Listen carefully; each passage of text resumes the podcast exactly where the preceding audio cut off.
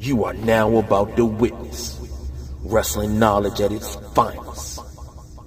Sideline Junkies proudly presents the People's Choice, Don Rodriguez, the Big Guy, KG. They are the Wrestle Maniacs. Welcome, welcome, welcome to another Saturday night edition of the WrestleManiacs, sponsored by Anchor FM and presented by the Sideline Junkies. So, hey Don, take it away. Ladies and gentlemen, welcome, welcome, welcome. As KG just said, welcome to the Sideline Junkies. Welcome to the mothership. You just heard from the man of the hour, the Tower of Power. KG, as always, I am the people's choice your choice, the Don Rodriguez, for all that is smart markdom.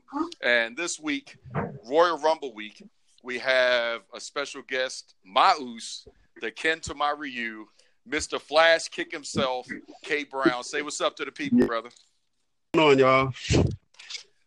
So we do our normal Saturday thing, and this happens to be the Saturday of NXT Takeover Phoenix, what I'm calling the night of high flyers and also, unfortunately, and I'm shedding a tear, as Ric Flair would say, with a tear in my eye, the night of broken streaks. We'll get to the broken streaks in a second, but I'm still tearing up based off of one particular match that involves the EST of NXT.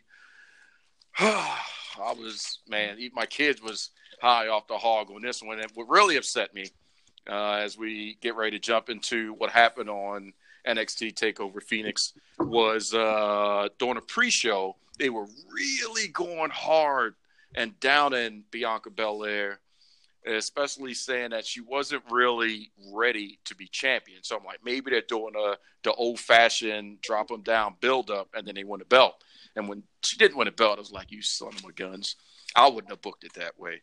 But you know, it is what it is. But speaking of good damn booking, we started the show with the War Raiders versus the Crew of Crews down at NXT, the Undisputed Era for the NXT tag titles, and Undisputed Era being represented by Bobby Fish and Kyle O'Reilly. And Kay, tell me what you thought uh, of this match, man. I was not expecting the War Raiders to be remotely as exciting, but goddamn, he surprised me. All right, so this is uh, to me, y'all, I'm gonna be honest. This was my first ever watching of a takeover event, and um, it blew my mind. It really did. I um, I looked at that match, and I, you know, I had no. I, I went in blind, so I didn't know, you know, who had real momentum in NXT at the time. Uh, but to, to, to, to see the bigger one, I don't know the name, but that dude was he he was insanely athletic. It it just looked insane watching him jump all over the place. But um, yeah, that was Rowe. Yeah, yeah, yeah, and watching him do the the springboard. The, the I, was, I was just like, wait a minute, how, how? I was like, all right, well, um, but but um, really impressive and and and, and the way that they um, it's kind of like the Dudleys because you know how like the Dudleys didn't have a whole lot of like muscles.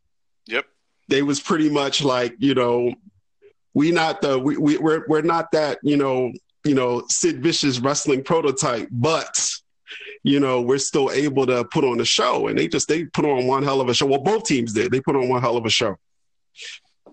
I, I agree, and I, I like I said, I wasn't, you know, the biggest mark for the War Raiders at the time, but I'll be gosh darn if they didn't win me over, just in the athleticism, and it's amazing to see you talking about Sid Vicious and and what's it Justice and, and a lot of those old uh, WWF slash E WCW NWA superstars where it was really built off of the catch as catch can and, and mat wrestling. And and there wasn't a lot of high flyers unless you were Mexican yeah. And now you've got 300 pound, 250 pound super heavyweights doing, handstand cartwheel clotheslines and and coming suicide up the top dives. rope and suicide dives and it's like what the heck is happening here in NXT and why can't they take all of that and shift that to Raw and SmackDown and just spread the wealth but I know KG has some thoughts on that because we've been talking about that for what the last half a year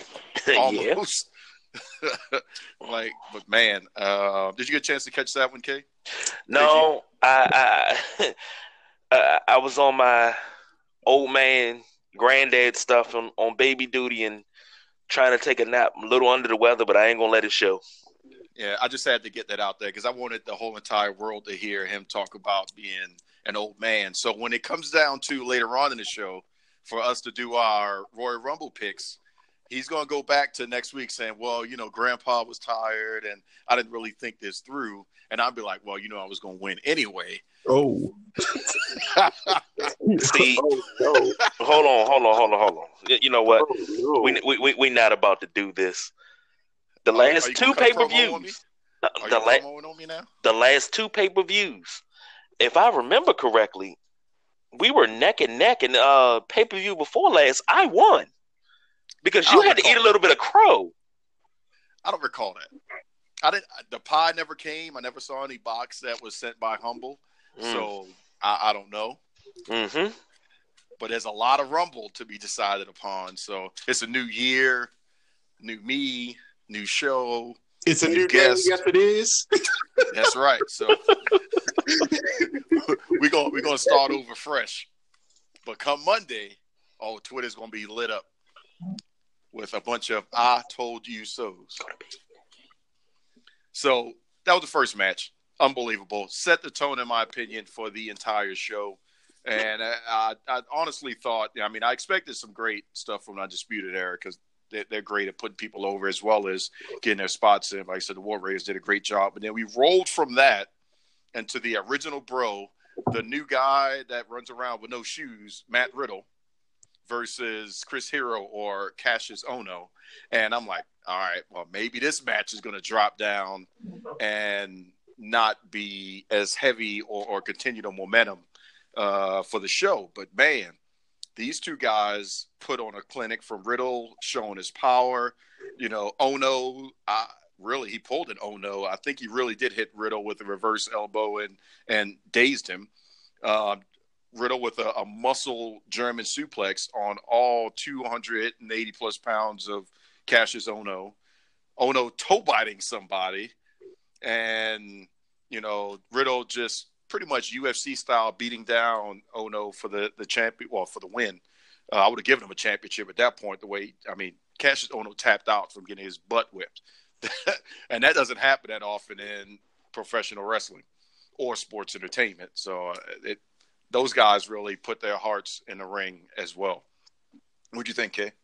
Uh, you know what? I um I kept harking back um there was a match in UFC, and um, now I can't I can't think of the guy's name, but um, you know, he was barefoot, um, and he went and uh, you know tried to kick a guy, and the guy checked his leg, and he broke his leg just by swinging. Oh, you you talking about Anderson the Spider Silva? Yeah, yeah, yeah. so, so every time I saw him try to kick this dude, I, I cringed because I was like, I was like, man, why why don't you have shoes on? Why don't you have boots on?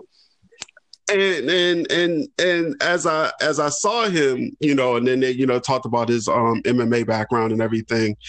I mean, he looks the part, you know, but I think it it, it just shows you that um this the transitions even since Ken Shamrock have been so seamless where you take a guy that's been in MMA. Um, I was looking this morning, I didn't even notice, but um, Jack Swagger is in MMA now. Mm-hmm. And and it's just weird how and he talked about he talked about Lesnar and CM Punk, you know, can't they're afraid to get hit in the face and you know, but it's just interesting that um someone that talented in the octagon or even maybe not as talented can take their talents over to professional wrestling and and do such an excellent job because you know they're they're used to the they're used to the you know the grind. So um, I thought that um, I thought that the OG or the I thought he was good. I thought he was good. I thought that um, I thought that the first match, I thought the tag match was still better, but I did. I thought that that match was good for what it was. Yeah, I agree. At first, I was not a fan of Matt Riddle because he was using a bro thing, and to me, that's Zack Ryder's gimmick. So, mm-hmm. like, you're taking it away from Zack. and we already know it's hard enough for Zack Ryder to get on television, let alone be able to maintain his broski thing. And now somebody else is the original. Yeah, it, yeah. So, how are you going to be an original bro when the original bro is the internet champion that has never lost? So, how's yeah. that working out? But Riddle really did carve in his thing. But I do question the deal. I know it's his gimmick, and that's how he's coming out, the surfer kid with no shoes. But Rusev did the same thing until he got injured and he put some shoes on quick. Yeah, that was a, wow. I forgot about that. Yeah, because he came in with no shoes on. I'm like, all right, well, yeah, Machka, and then Machka got his foot hurt. It was like, yeah. Oh, well, what are those things again? Yeah, let me go ahead and get that uh, rubber sole. I'm gonna need that real quick for Raw. So, uh, but um, like I said, it was, it was a great match. Uh, it, it, was they hit hard, and it, it yeah. reminded me of some great you know, old school. You know, they were they were potatoing and throwing some receipts, and it, it was believable. And both guys came out looking really good, mm-hmm. and that made me feel really good about the next match because I knew it was going to be a clinic. And uh, I can't wait to hear you actually give your account of your first experience of the Man Without Bounds Ricochet, as oh we had God. Mr. Wrestling Johnny Gargano versus Ricochet for the North American Championship. And I'm not even going to start talking about it. You, you just go ahead, Kay. And then uh, KG, if you, if you caught it, tell me uh, what, what you thought about that so, match. Man. So, all right. So this match had me to the point where I had to go on Wikipedia and Wikipedia this dude. Um, oh, shoot. I guess the guys in the truck didn't get paid enough this week because oh man. Don, did you send that check to the guys in the truck? No, man. K bro, I want you to uh, get introduced to the people that manage the truck.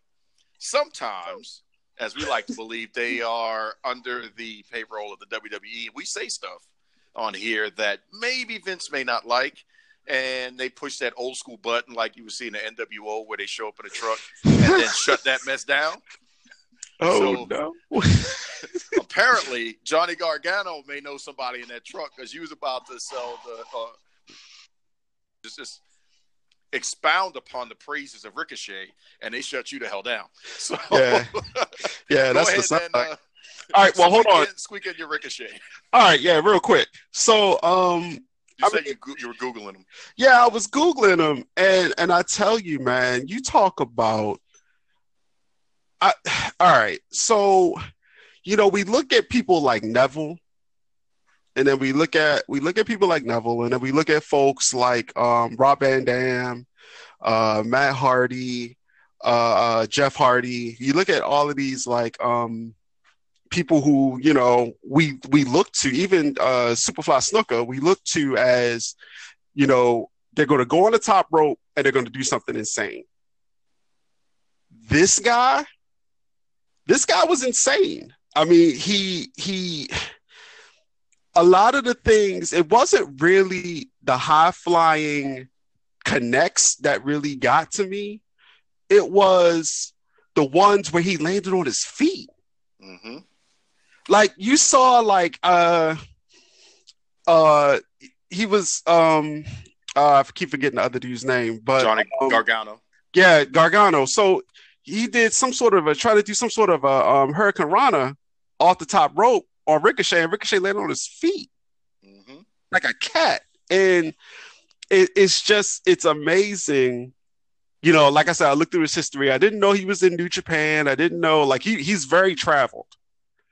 And to see this dude lose the match, okay, like it was the first it, was the first NXT NXT character that I was kind of invested in just by, you know, just watching his in ring presence, watching how he was just able to, you know, work the ring, how he was able to just fly all over the place, and how he had power to go with it. Because it's real rare to see a guy, you know, do a lot of the more so powerful, you know, moves and move around in the ring and leap all over the place. So he, he's very well rounded, but it's, it's just interesting to me how they have somebody that's special still down there. Like he, he's special. I agree. And you have to thank Triple H for really fighting hard. It took trips at least a minimum of four years or more to get Ricochet over to the WWE umbrella because he's mm-hmm. had an eye on this man for a long time. And Ricochet is still young. His career is still in front of him. And if he's at this level now, my God, imagine, you know, he's going to replace the Kofis. He's going to replace uh, Rey Mysterios. And I'll even throw uh, Andrade Cien Almas and, and a lot of these current high flyers, Jeff Hardy. He's going to be that guy that is going to keep – high flying going for the next 10 to 20 years. And he also may get called up this weekend. So, yeah, uh, there's a lot of politics going on right now. Is they're, they're trying to really bridge this gap and bring people up, and we'll get into the Royal Rumble very soon. But there is uh, quite a few mysterious people that have not been announced that could pop into the Rumble, or show up at WrestleMania, or show up at the Superstar Shakeup, or the Monday after Raw. It's just a lot of things and a lot of pieces being put together, mm-hmm. male and female. Um, but I know KG, you're a fan of Ricochet as well. Yeah, and I'm watching the highlights and just the mood, the story that was told in this match was just amazing. Um, the simple fact that Gargano tried to hit a a, a suicide dive and he catches him. Yeah, mm-hmm.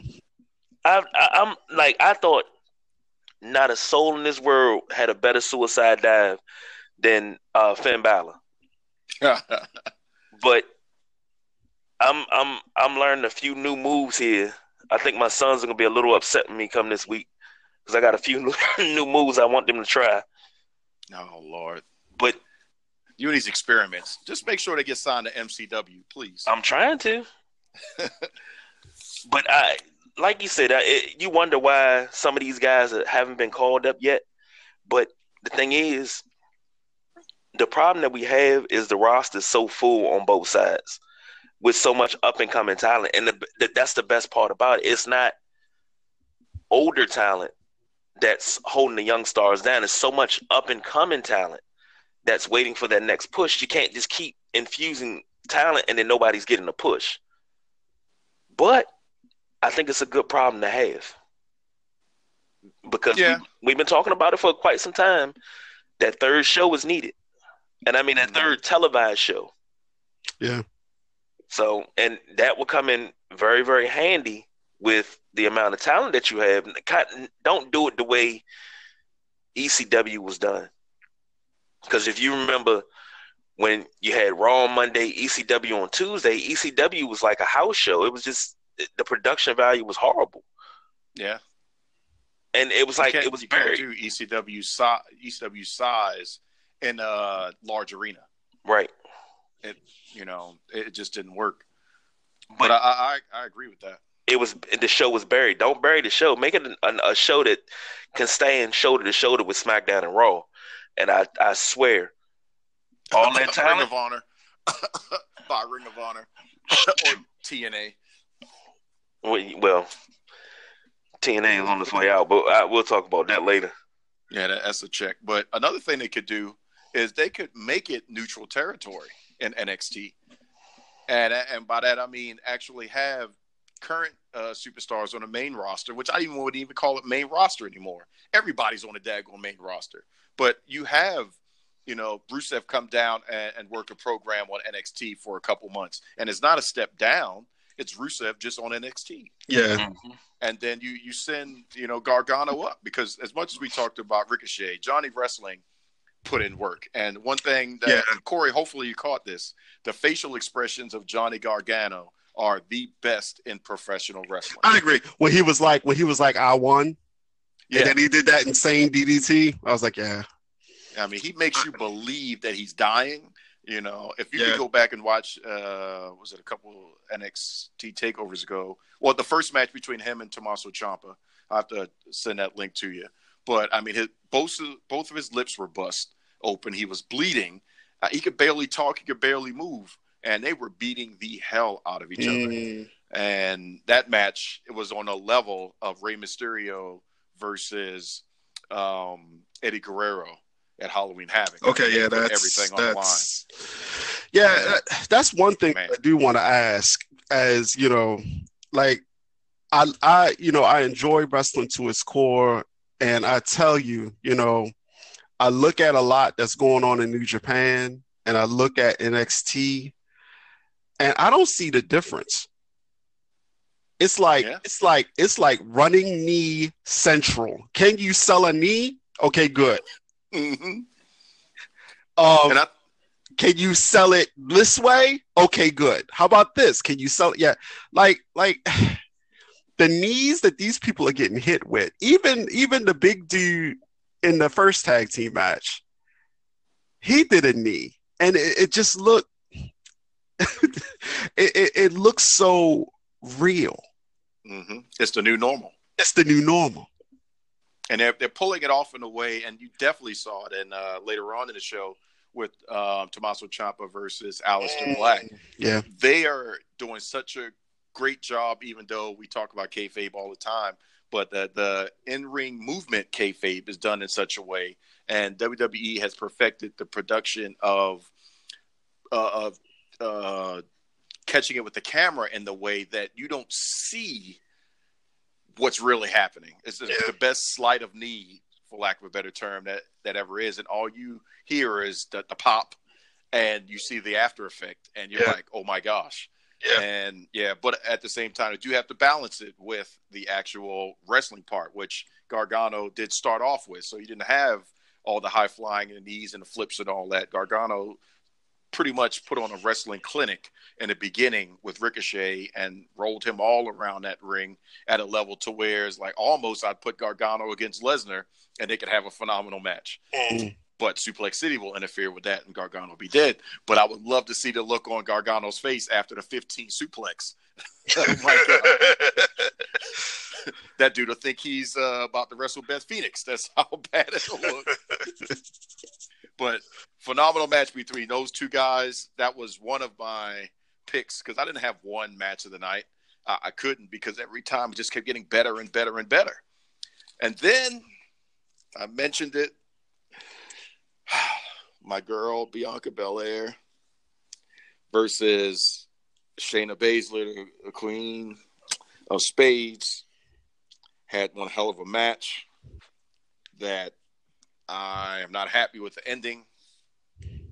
KG, did you catch that match? I don't even want to talk about it. That's how bad I am.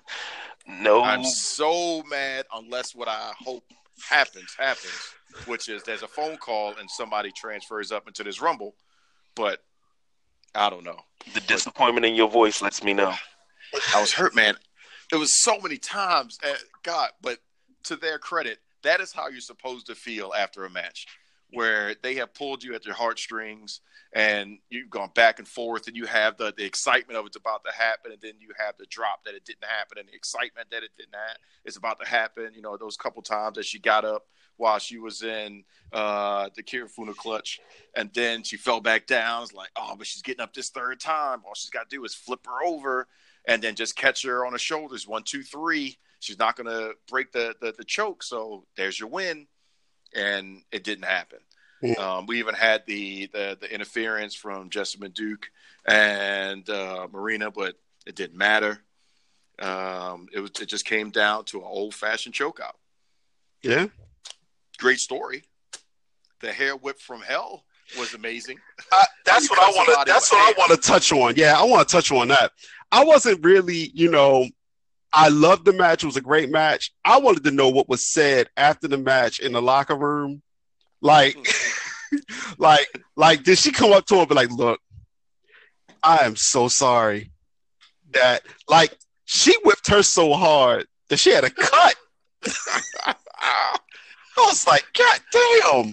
Like, like all like, I heard was Ric Flair say, "Woo!" Yeah, I, yeah, that that I was like, man, the conversation. Yeah, they're gonna have to hug after that. Like, like there, there has to be tears. There has to be like an honest apology. Like, look, I'm oh, yeah. sorry. It wasn't supposed to be like this. Cause yeah, that that was a whip. That was, and Baszler, she didn't, she wasn't selling it. That hurt. Yeah, that hurt me. That, that hurt me. I know it hurt her. and for that to be the one hair shot, mm. she put it in. It's like, mm. man, like I said, that was some potatoes that were thrown. There's a receipt coming at some point to Bianca Belair from Shayna Baszler. But yeah, man, whoo, I was, you know, Shayna's a, a great heel. And we talked about in uh, previous shows how it would be great for Shayna versus Ronda, or Ronda to take uh, Shayna, Marina, and Jessamyn and do their MMA four horsewomen versus the WWE or sports entertainment four horsewomen and have that angle. But man, I mean, it was a great match, but I'm not happy. It's well, mostly because they buried her so hard. Like they were saying, well, more so Sam was saying, hey, she's not even in Baszler's league. She doesn't deserve to be at a title match. She is just horrible. It's like, God, I'm ready to just go through and just punch this dude in the mouth. That's that's how hard he was coming down on her for her to lose the match. It's it's like, man, you know, nobody better not have scripted that and put that in his ear because so we're gonna have some problem. I'm gonna call Al Sharpton on that one. She looks ready. she looks ready. Yeah, she's she, she's a total. In my opinion, she's a total package on the same level of um, uh, Velveteen Dream. And I was telling KG in the last show that it would be great to see her help out Naomi against Sonya Deville and Mandy Rose, and that would be just a phenomenal tag team match right there. And you know, it's like you got the big booty shot, and then you got a whip from your hair. It, like, it is. That's the one-two punch right there. That, that, wow! And you better not get cut. so after that, we had the, uh, the, the last match of the night, which uh, had crazy Tommaso Ciampa mm-hmm. against Aleister Black, and just a, a, a, a clinic of large, big man, limber, high flying Aleister Black at his norm versus psychotic, just just just chaotic and and his methodology of Tommaso Ciampa. And just to look in his face, he looks like he is just crazy and he's going to do anything. And those two guys just beat the crap out of each other. And like you said, all it was was knee here, you know, spin kick here, elbow, rush. I mean, god dang, man, it looked like um, a throwback to uh, oh gosh, Russian Sickle. Oh, Nikita, totally brave fight. Yeah, Nikita Koloff yeah. against you know Ric Flair or Nikita Koloff against Sting, where they were just fighting in the ring, and that's all you had. Yeah, I, will say this. I remember a time. I remember like when we were kids, we were talking about how super kicks were sold and how you get super kicked and how you know not everybody can sell a super kick mm-hmm. you know? And i always wondered if it's if it's if it takes a special person to sell a super kick there's no way you can roundhouse kick a person and it look right. Something has to stop. Nope. Nothing has to stop. I've never seen a guy do a roundhouse kick in full speed and the other guy sells it just like um just like this guy sold it. Oh, and, yeah. and first of all, I never thought a roundhouse kick would be a finisher anywhere. For the reason of how do you sell it? How do you mm-hmm. stop? How do you make it so that it doesn't hurt? That has to hurt. It, it yeah. like like you're not like if I'm a if I'm a celebrity coming to Monday Night Raw, I'm not selling a roundhouse kick. Put me in a figure four. hey, at least you honest right there. Yeah. So you want me to do what? Roundhouse? No. Yeah. No. No. I'm good. I'm good. Can I can I go through a table, please? Right. Uh, yeah. Put me through a table. Put me through. Put me through glass. You know. Yeah. I don't want to like kicking my head off. Yeah. Yeah. Yeah. I agree with that because I mean, Aleister's kick. That's like equivoc- uh, equivocated to the Brogue Kick by Sheamus. I'm still trying to see like where is he pulling it at because the average person, if they try to pull it, you're going to pull a muscle. Well, at least that at least that foot's in front of you. At least yeah. the foot's in front of you. No, this, yeah. you can't like he's swinging yeah, his, and that's a big leg too. Yeah, and you're gonna put your face there, and you need to determine as soon as he touches your face, when am I going to sell it? He has to be hitting them. Yeah. Well, as Shane, if that if he was getting them, he took a whole boot to the side of the face.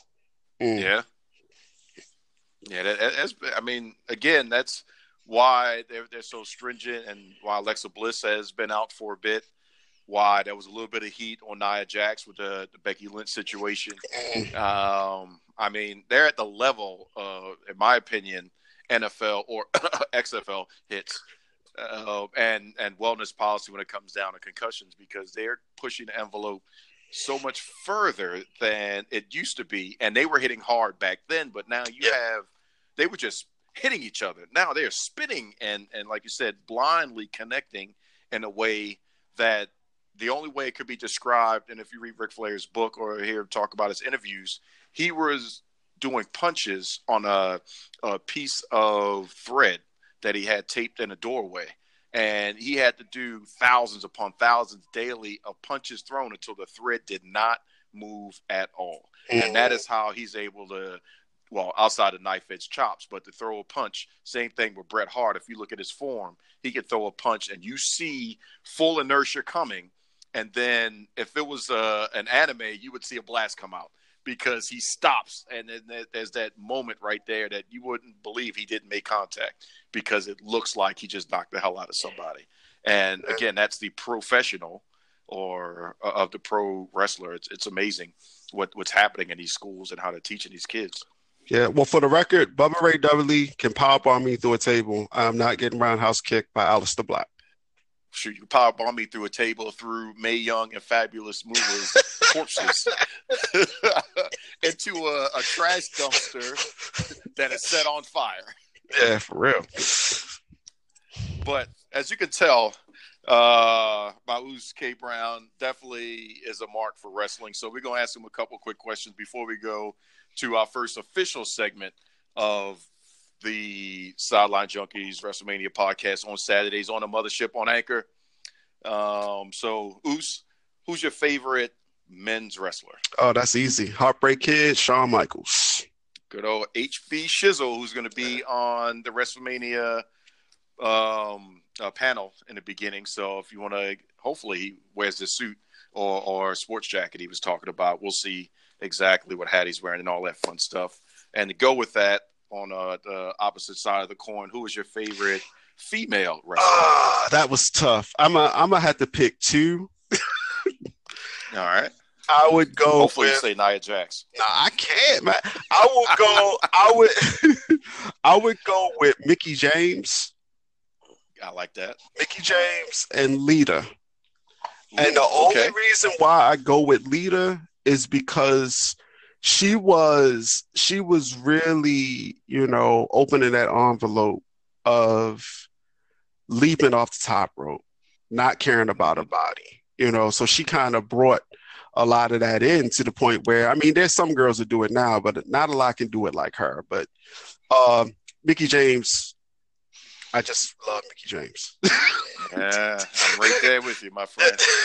Even when she was Alexis Laree. Yes, sir. Oh, what, now, what, now we got what, two two crushes going on. Nia's Nia's cool. KG Nia's cool. Oh, okay. I like her too. I, I, won't be doing no Nia bashing here. no Nia bashing. No Nia bashing. All right. So uh, last quick fire round question for you, Oos. What is your favorite match of all time? Oh, that's even easier. Uh, Shawn Michaels Bret Hart Iron Man match, ninety six. Amen to that. Amen to that. The, the standard bearer of Iron Man and even Iron Woman matches at this point. that is still the which the mold. back to that one point. How did that dude sitting down catch that super kick in that match? so it's like, oh, he felt that. Right, right. So if if but if Vince is saying, "All right, I need you to sell this," and he's like, "Okay," I'm still trying to figure out how you sell a roundhouse kick. But I'm not gonna lie, I would take Shawn Michaels super kick. So would because I. HBK isn't yeah. hitting as hard as Aleister Black. Right, right. Well, well, well. My love for HBK, he can super kick me as hard as he want. I'll be happy about it. But but that that uh Aleister Black man, that that kick. Mm. mm-hmm. Black Mass mm-hmm. is a kick to your ass. That's it what that is. is. so definitely welcome Moose to uh, the show. And now we're going to go into, like I said, the official format, which is going around the universe. We've covered the most recent, which is NXT Takeover Phoenix, but we cannot leave out the go home shows for the second most important pay per view. That really, what they like to say, begins the road to WrestleMania. But the way it's been looking, the road to WrestleMania really started two months ago when they announced the change and the new feel for the WWE in a direction. But we're going to start with Raw. It was actual uh, MLK Day. They were coming from OKC and getting us prepped and ready for the 32nd Royal Rumble at Chase Field. And how better, better do you start it than with the Beast incarnate, Brock Lesnar coming out, and Paul Heyman does what he does best the Monday or the Tuesday, depending what show before the event happens. He sells it in such a way that you only care about one match, and that's how the hell Brock is going to beat the crap out of somebody. And the take on it this time was believing in Finn Balor, even to the point where Paul believes in Finn Balor, that Finn Balor believes in Finn Balor, that Finn believes he's going to possibly beat Brock Lesnar until he gets beaten by Brock Lesnar and becomes a believer in Brock Lesnar. So there's a lot of believing going on, but in that yes. promo, somebody getting taken to church. Yes. oh, my brother, testify. Oh man, but uh, that was a lot going on. I mean, like I said, Heyman did his thing. Then the Almighty Vince came out once again, put down Finn, even though Finn earned his spot which led to Braun Strowman coming out, who actually had a better promo opportunity this time. So he did a good job. But then that led to Finn Balor coming out, which Finn Balor st- stuck his case. And then we had Braun versus Finn, what I call a great performance from Finn Balor and Braun Strowman, because Balor is getting close to that level of a Shawn Michaels mm. of you know, some of the other superstars that are able to make somebody look great and make a big man look big, but limber and agile. And Braun was actually able to play off of Finn really well to the point to where it told a great story. I was happy to see that it, it wasn't a diminishment of quickly a Braun Strowman. We were like, oh, Finn Balor just beat him. And then, okay, that's making him bigger in life to beat uh, Brock Lesnar. So I thought it would worked out really good.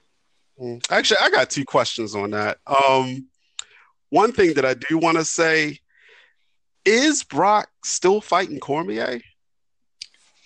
Allegedly, and we've been talking about this the past couple weeks. I think it is still a smart investment to have Brock go into that match with the championship. With both titles, okay. Oh, or with the yeah. Yeah, because yeah. the what, what's on the table is the WWE and their Fox deal starting very soon for SmackDown Live. So to have that catapult and get the buys in and really draw in the Fox audience because that's going to be replayed on US, I mean on Fox, uh, and all the highlights and everything. It, they just build upon that, and everybody makes money versus Brock going in, winning a belt, and then coming back to WWE because then Vince makes all the money. Uh, all right. And so my next question is: Was I the only one watching when Finn Balor, when Lesnar and Finn Balor finally confronted, I was kind of worried. I kind of had a flashback when Lesnar fought. Uh, was it Zach Gaffner? Zach. Oh, uh, oh, uh, not the one-legged guy. Yeah, yeah, yeah. Zach. so that, that's not funny. No, it's not. Who booked that for real? Right. Do you remember when Brock they they put him in a str- in a gurney? They put him in like a stretcher, right?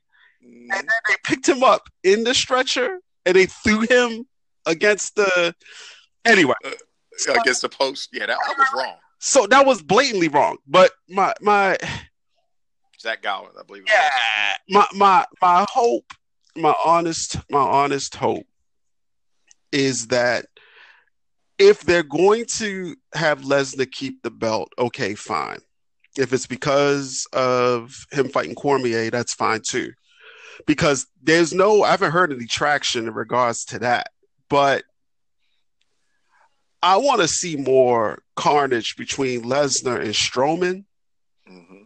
So I'm kind of like, uh, if you give Finn the belt because of a Strowman run in, and then let Strowman and Lesnar duke it out at Mania, and it still be a big match, I think that that would, you know, bring the belt back and make it to where you know it means something again. Because even though I like Lesnar, you know, this whole part time thing and him just showing up, and you know, I think you know it's it's it's very well documented that people are just tired of it. So, is there a way to balance that?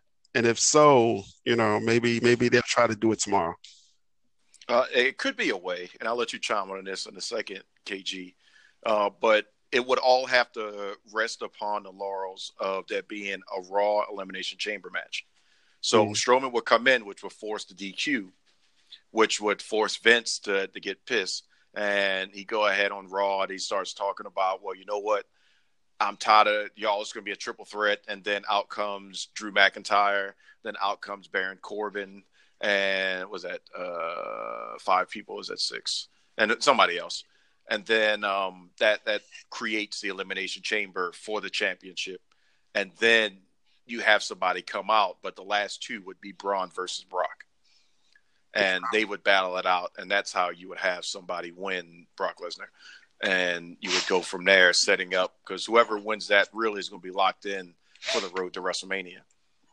So that's how I would do it. But uh, KG, what do you think? Uh, to be quite honest, I don't think. Well, let me start with this. I know you cringed very, very hard when Braun picked up a mic. yep. I was like, here we go. It's one of two ways bad writing, or he's going to get it right and we didn't even get these hands. Yep.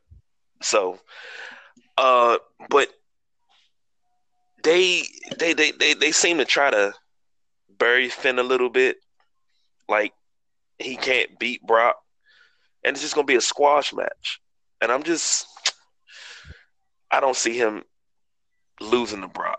Put it that way. But I can't. I got to disagree with you guys on seeing another Braun Strowman Brock Lesnar battle because you didn't sell me the first time. It was it was horrible the first time. Couple suplexes and it's over. And I, and I, I kind of feel that that's what they're going to try to give us again because you're going to try to make Brock look like this unstoppable beast that he is. But I mean, geez, he can't no sell everybody.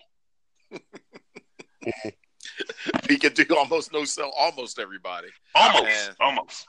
I know you got some news on Lars Sullivan, so that that also is going to be changing the game and and throwing things out of whack. So it, it's it's a lot of politicking going on, and then trying to balance out what's quote unquote now best for business and the WWE universe and what they want to see.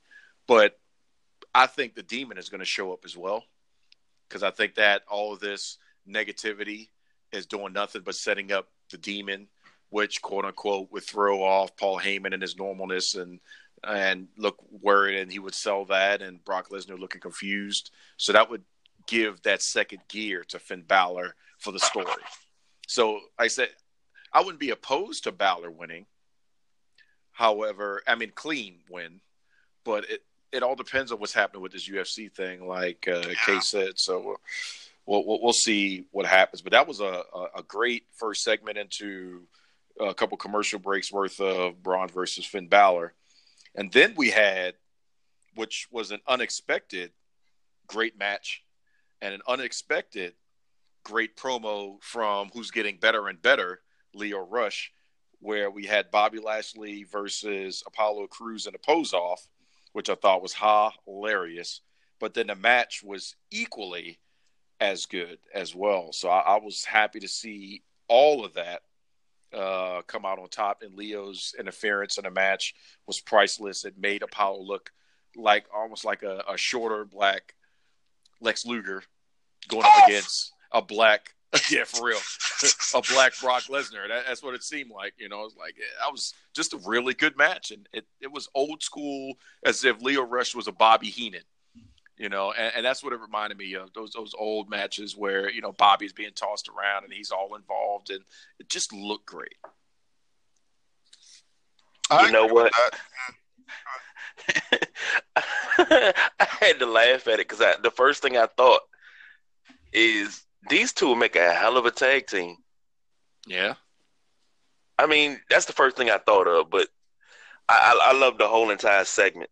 Really did. And I, I kind of feel that this is about to be the norm where Bobby and Apollo and maybe a handful of other people are actually going to be on it, put up to that next level of challenging for the Intercontinental title because Drew McIntyre, Dean Ambrose, uh, Seth Rollins, they're going to move up and challenge for that Universal title because Brock's going to be out of the picture. I think this is setting up for something down the down the line in the future. Uh, I like to add yeah. a side note. Real talk. Can we bring back the Nation of Domination? We are the nation. I would love that. That's a damn looked, good idea. When I looked at Apollo Crews and I looked at Lashley, I'm just like, what?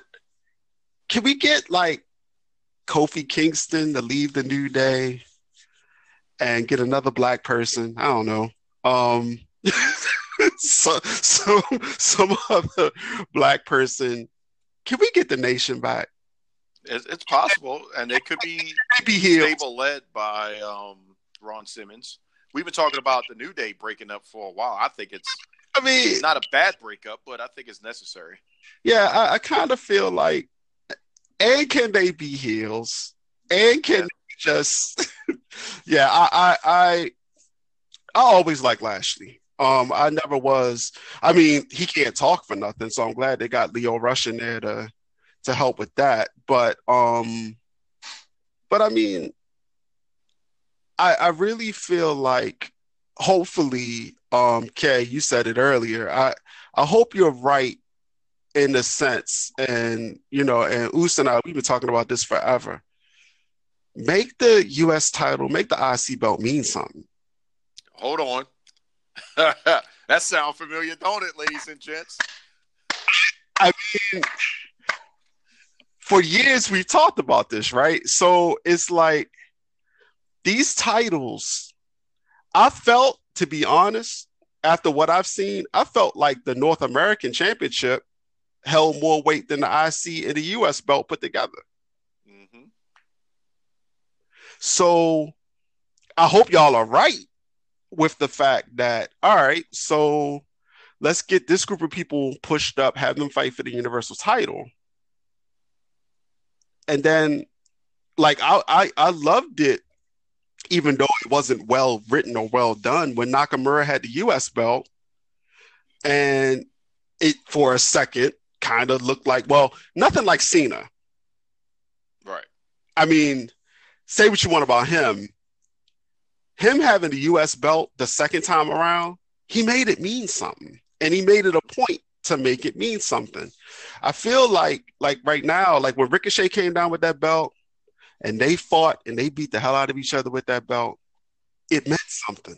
Right now, those other two titles don't mean nothing right now. So hopefully, hopefully y'all are right. Yeah, we've been echoing that, man. And we've also been talking about there being another tier, like a TV title, bringing that back. Or I still would like to see the, if it's not the hardcore, at least a 24 7 championship. Or maybe they could give me a call and say, hey, what about that TPC title you had uh, not too long ago. like, yeah, you're right. Maybe we should do that. Let me get a check. But something and then the transition of it being like it used to be, where the IC was the number one contender, not the automatic rematch. Just because I just lost next month, next pay per view, I have a rematch, then I win a belt, and then you got an automatic rematch, and we just spent six months ping ponging um, the rematches back and forth. So yeah, it's it's up there, and we're we're hoping that continually the booking changes because their new year begins the Raw after WrestleMania.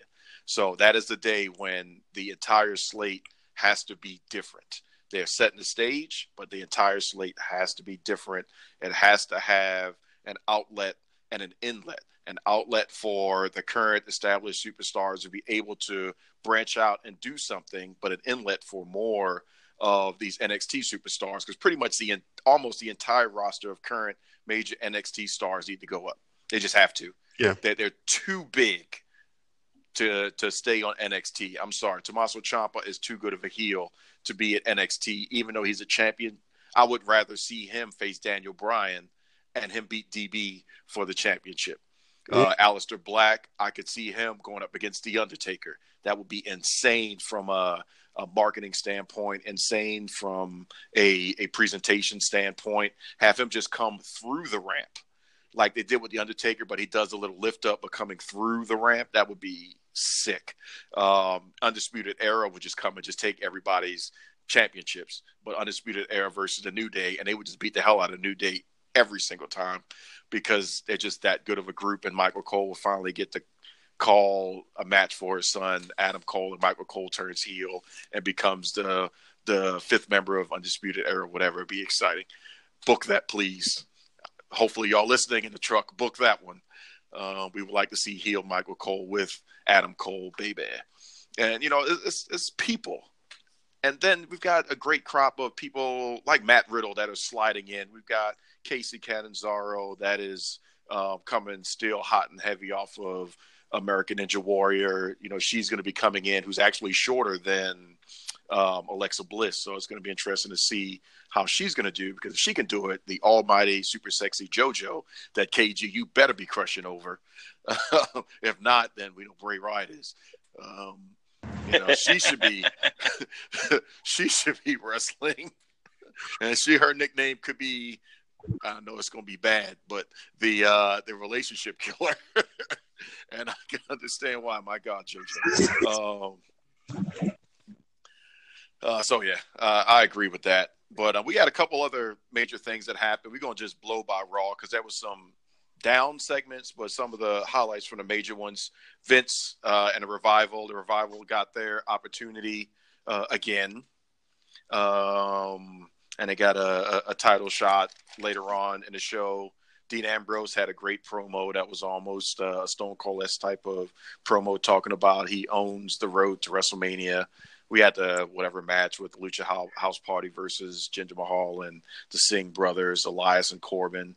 Then we had a, a good spot with the Moment of Bliss and um, the the obligatory battle royale brawl leading up to WrestleMania. I'm sorry to the Royal Rumble, but it really led to Alexa saying she's back. Lacey Evans came out, but nobody really cares. It's all about Alexa Bliss being back. Wait, wait, wait, wait. Two things about a moment of bliss. Did Don't you see how there. good? There you go. There you go. Look? There you go. Give me Christmas. Jeez, man, we're gonna talk about it later. Then when Alexa Bliss stood up on a chair, uh, Mickie James looked good too. She was alright. Just saying. she was alright. Ember Moon looked good. Oh, Ember Moon. Jeez, I was gonna get there to her go. too. All right, I'll just got to uh. make sure he gets his spots in. You know, if, if he don't do his 15 times of "I love you," Ooh. then his wife won't be mad tomorrow morning. So we got to make sure we're doing our part to make sure that y'all have that spicy relationship. It's a little warm in here right now. I sped by all that because the Ascension versus Heavy Machinery. At first, I was like, whatever. Until I saw Otis over here breakdancing, flipping, spinning, doing the caterpillar or the worm. I'm like, what the hell is going on? And I need more of this. And the crowd was equally the same of what did we just watch? And why can't we have a full 45 minutes of this guy? Yeah. Heavy machinery was on fire. I called it a bushwhackers mixed with too cool. It was insane. I loved that match, and I hope they continue to have that fire. Crazy.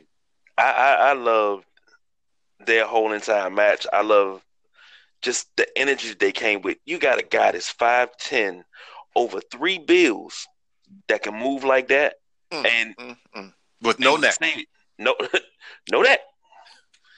But it was said that he's being considered for the 2020 Olympics on the wrestling team because he has a background in freestyle and Greco-Roman wrestling. I don't want to get in the ring with him. Yeah, nah. And heaven forbid he's got you from the top position. Oh, you're done. You're not moving anywhere.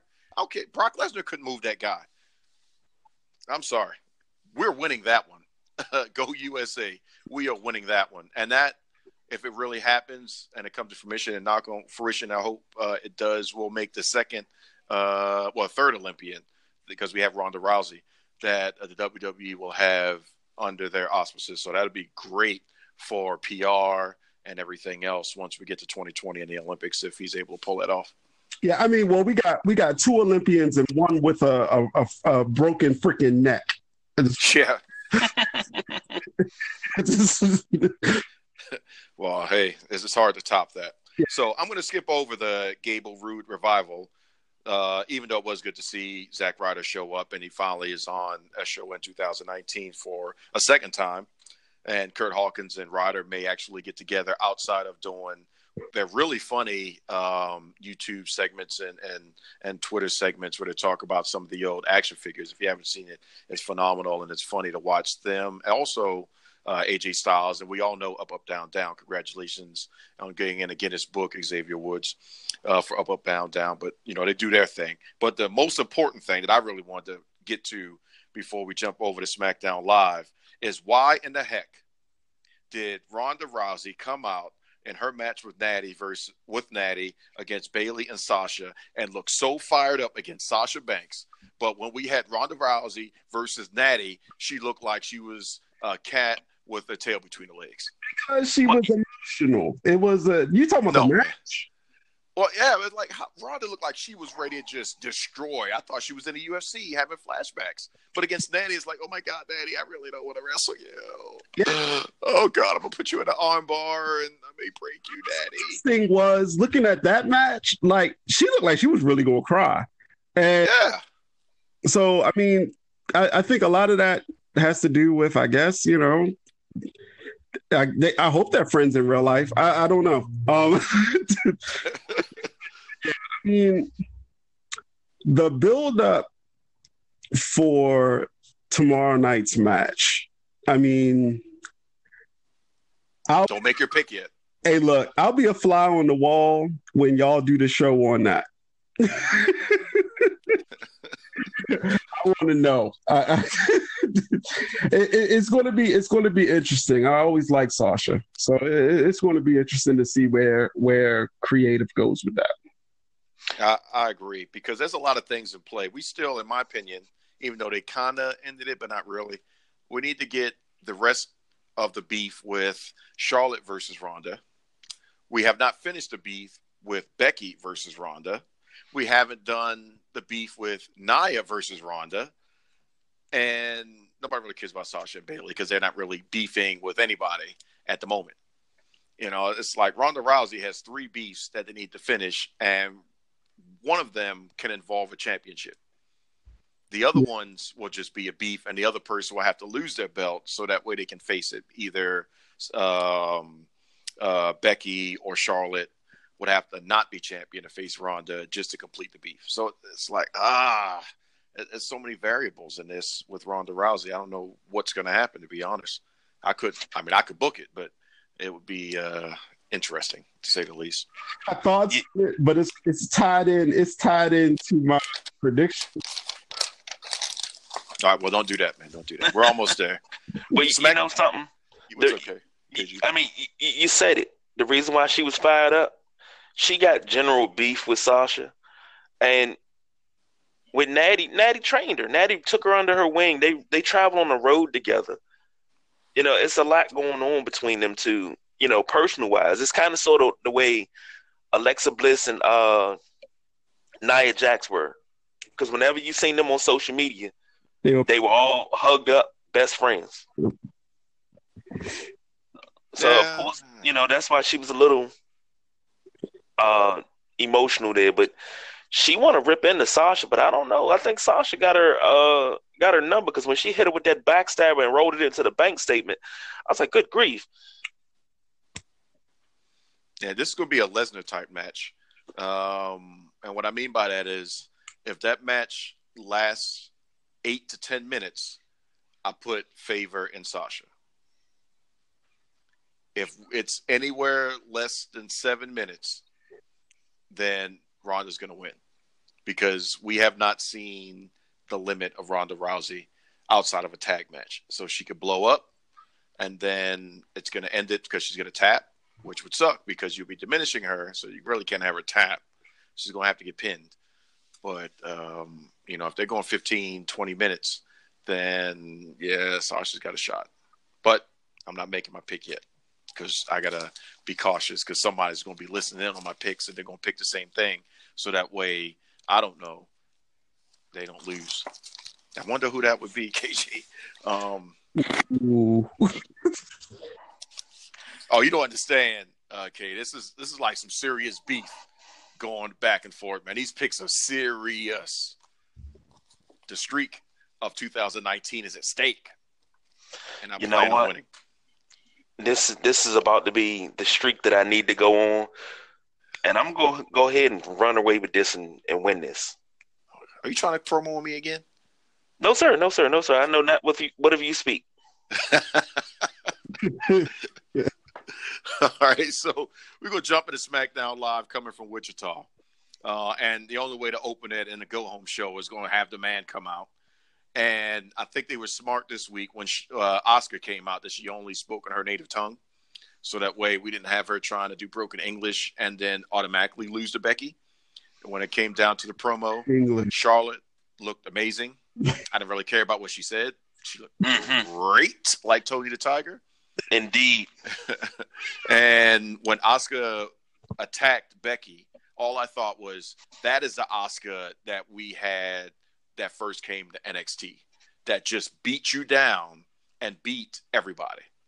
So now, if we can get that Asuka to be in the match, then we've got a real shot to show the the mettle of Becky Lynch and to have it actually be something. And then Charlotte staking her claim potentially could be the winner, but I have an idea who may also win. And then we can go from there. But I was very happy with that opening segment that led to just just that all out chaos of the beatdown from Asuka and the choke out and everything else. Man, it was was great. Yeah. I... You know what? I I don't know. I'm starting to become an even bigger Asuka fan than what I was. And really? she's yeah, because I mean, you already know she got the mat skills. Mm-hmm. And if she gets the mic skills, she comes around, she gets the mic skills. It's going to take time. She's going to be the complete package. But her and Becky, and they went from in the ring to outside the ring, the table. Becky started whipping her with a jacket. Oh. I was like, man, yeah, y- y'all starting off with straight fire. to coin a phrase, absolutely. Very happy to see. But then we also had the first official match of the night which was sexy versus sexy, being Naomi and the glow versus Mandy Rose and the glow. Because both of them had that coming down, or they were just shining in their outfits. It was like, my God, they, woo! Um, great match. I'm still hoping that what I foresaw and what I would like to see of the heel turn of Jimmy Uso and him aligning himself with Mandy and causing the breakup of the Usos for a while, and that all that happening comes to fruition. But I thought that was a, a really good match. I thought it was smart to have Mandy beat Naomi and uh, Jimmy to come down and console his wife, and she not really want to be consoled. I'm like, y'all could build this. We're almost there. You just have to forward think and just do it. It will be great television to do it and the Usos have been around long enough to survive. You could do so much with it, like I talked about last week. Um, Sonya Deville is there at the moment, so we've got to give her something to do. and if you're not going to go that route, then please Naomi and Bianca Belair together. Is it possible for Jay to get with Mandy?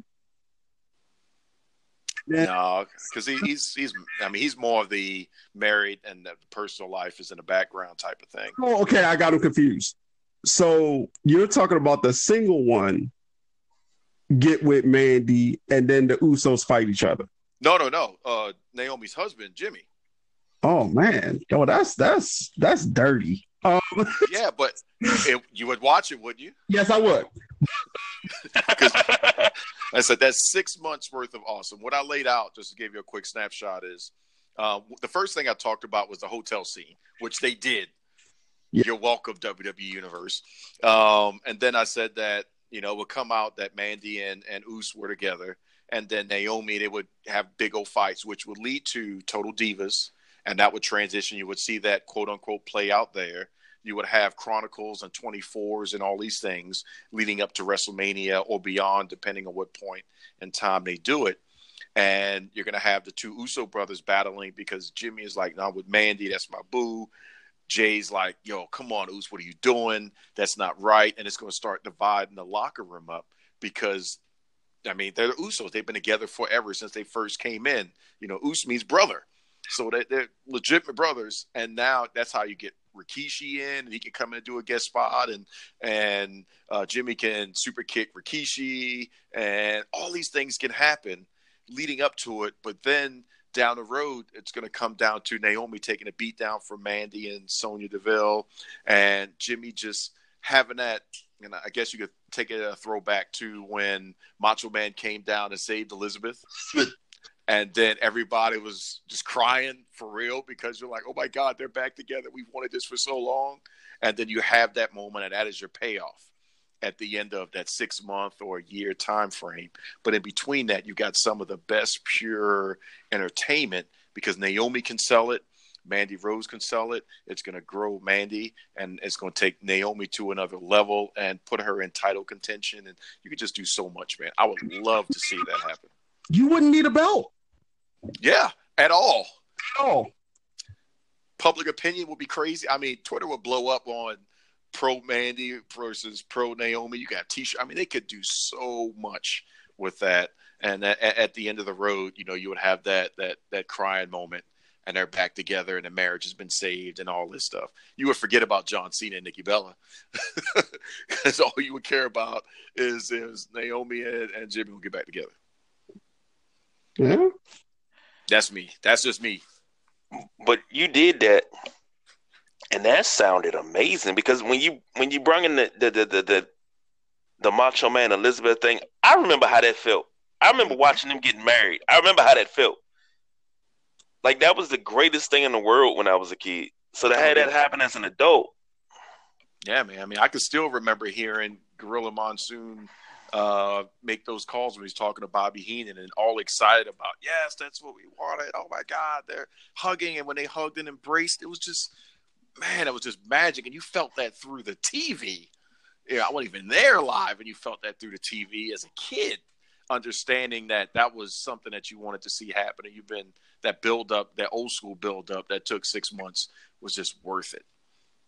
And speaking of build ups, we have the other side of the coin, which is actually building to hopefully another level of Shane heel turns, being uh, the Miz and Cesaro going one on one, and you had Sheamus out there. Obviously, you had Shane O'Mac out there uh, playing support, and it was just all kind of beatdown brawls going on. The bar looked great at the end of it, standing over uh, the Miz and Shane. You even had that wonderful moment of the Miz covering up Shane to protect him and Shane putting his body on the line to, to help the Miz. I mean, it was just so much that happened in that to make that match extremely interesting, and it's a title match. So you like sometimes half of me wants to see the bar win, the other half of me wants to see Miz and uh, Shane O'Mac win just to see where the storyline goes. But it's a win-win in my opinion either way.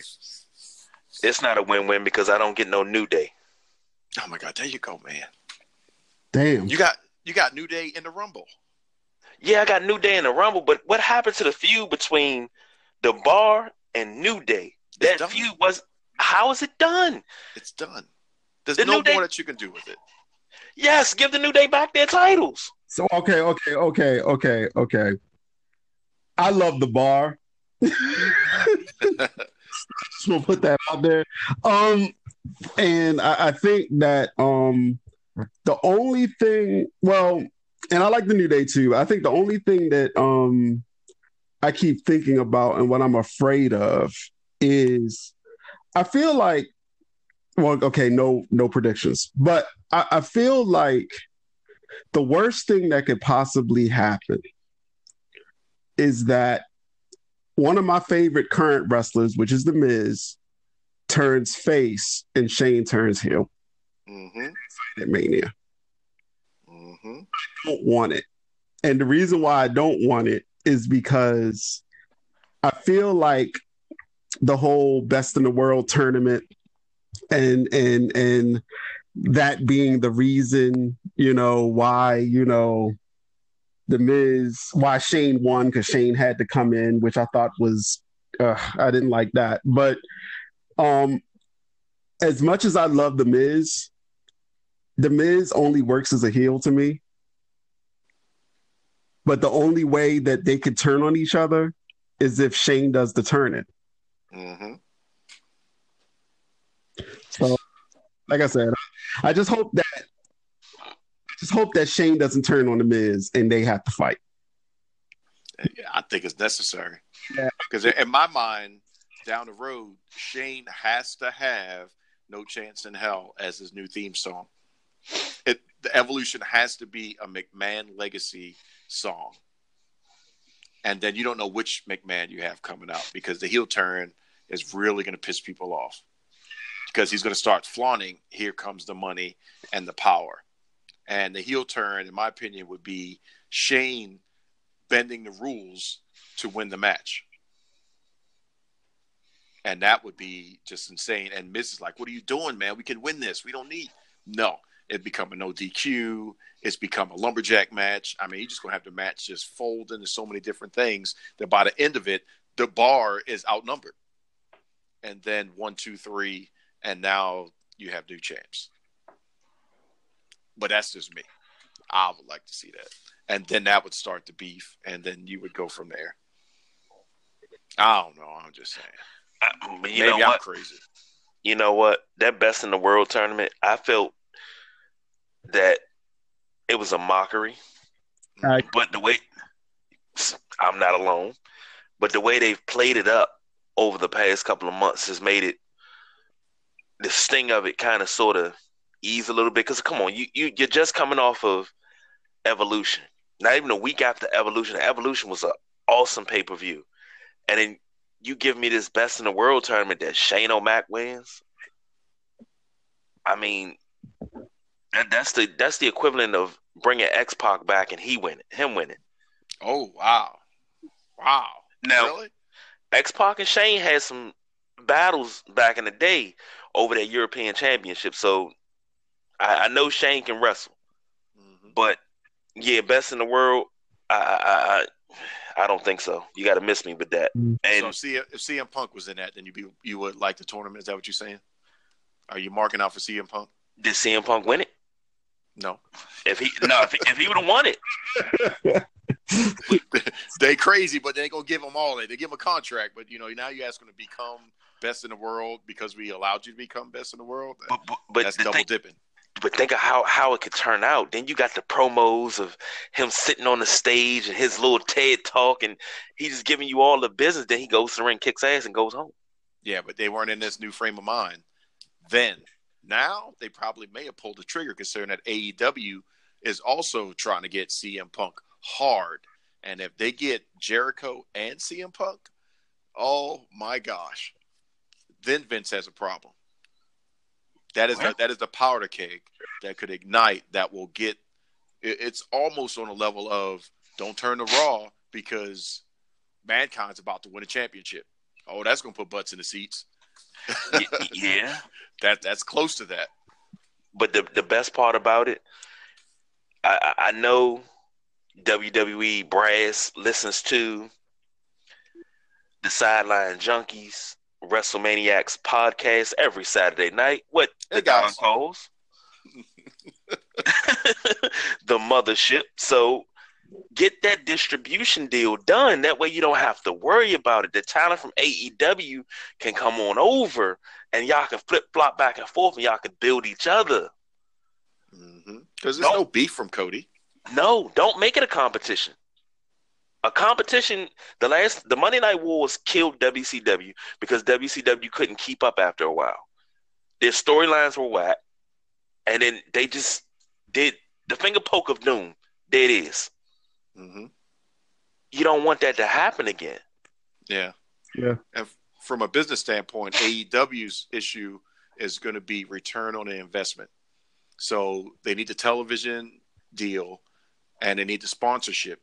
So they have to put out a product that is strong enough and it can't be just a pay per view thing every month and then we do an internet thing. It's not going to work outside of the WWE having that mode to where you have airtime that you can run through the WWE network and that is where you'll be seen because it's a win-win for everybody. Um, but if they're not getting that return on the investment, uh, uh, those Jaguar folks are going to start pulling out. Be like, hey, we're not making any money off this, and it's going to be like when Time Warner took over. I'm sorry, when AOL took over uh, for Time Warner, and you know, it just caused the whole problem. And Ted Turner lost the whole thing, and they went television distribution, and Eric Bischoff could do nothing with WCW if you can't put it on TV. Yeah.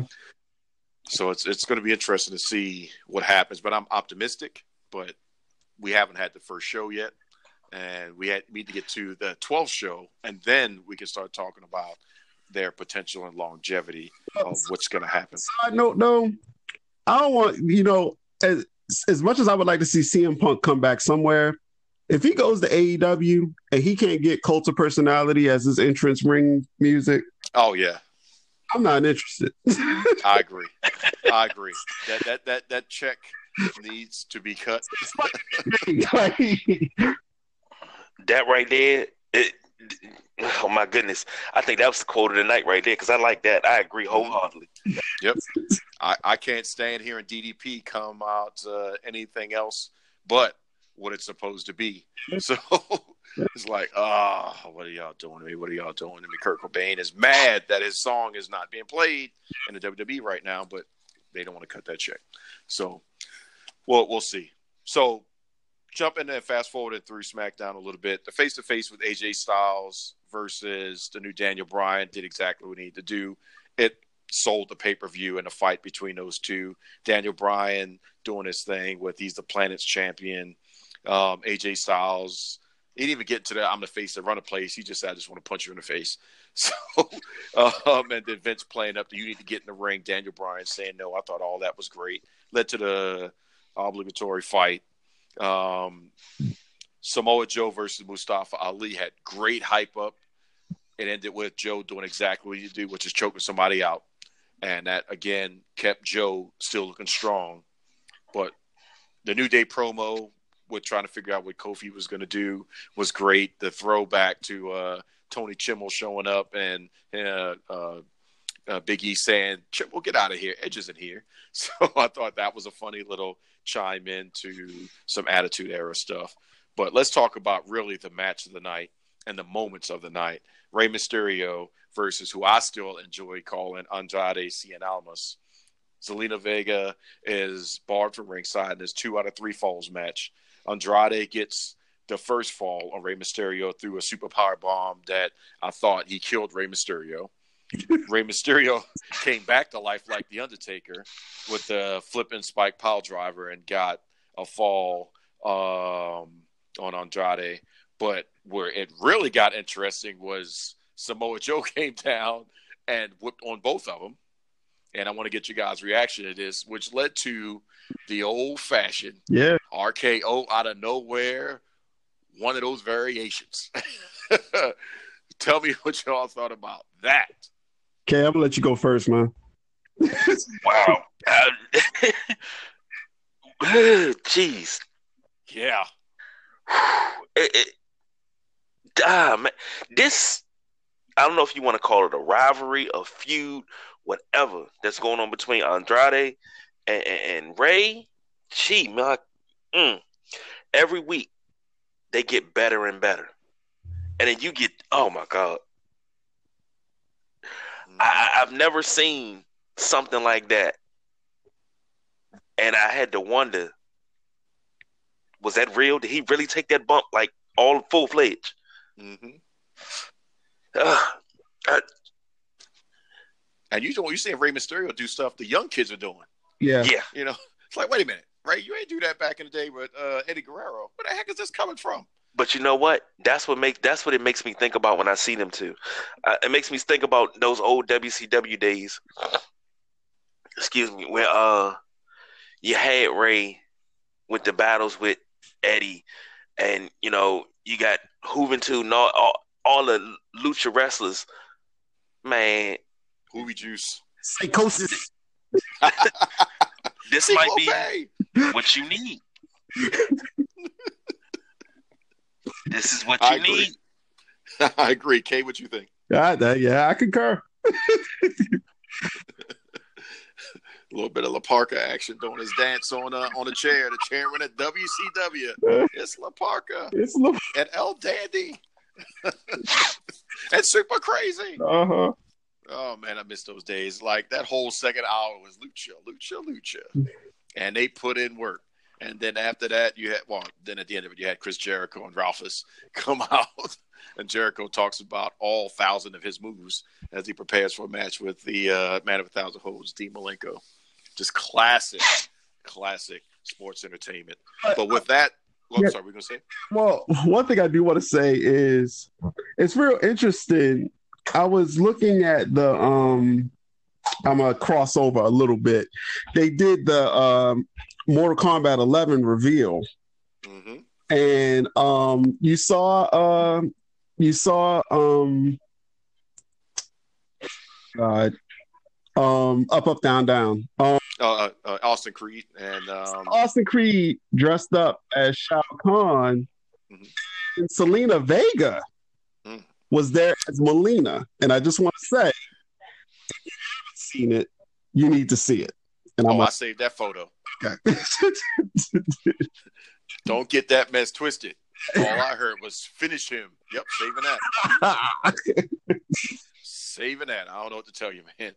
Uh, but that was, uh, I know it was a lot of around the universe for the first segment, but with uh, NXT Takeover Phoenix, we had to give that its just due, as well as really dive in a little bit succinctly with the go home shows of Raw and SmackDown. So we're gonna go pay some bills, have a nice little sponsor note, and then we're gonna come back and cover Superstar of the Week, and then it is time to do those picks for the Royal Rumble, which will be happening tomorrow. Cannot wait. So stay tuned. We'll be right back in a sec.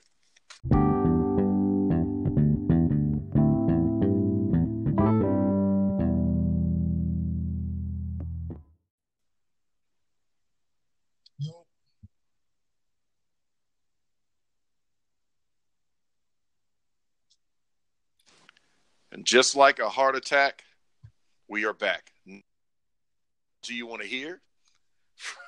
but we are back, ready to make it happen with uh, superstar of the week. And I'll go first. And it's going to be a little interesting. There's a lot of uh, potential candidates for superstar of the week, in my opinion. But I had to go with somebody that was consistently kicking some ass. And that was my man, Samoa Joe. I've been waiting for a long time for somebody to take advantage of the pre Royal Rumbleness like Stone Cold did when he was just issuing out stunners with no care in the world. It's like, hey, it's wham. Okay, well, there went that match. Thank you, Stone Cold. So Samoa Joe just jumping in, especially to the main event of SmackDown, a two out of three falls match. You just come down. At first, I thought he was going to be the classic heel and just beat down Rey, but Andrade got his ass whipped too. I was like, man, that's my dude right there. And what he did to Mustafa Ali just choked that fool out. And Joe just looks like he could win the Rumble. So that that's my guy. KG, who you got? Well, uh, I, am not. It's no brainer for me because it. She had the moment of the week, mm-hmm. and she she stole it. I mean, this is what everybody's been waiting for. Nia Jax just came. No, I'm playing.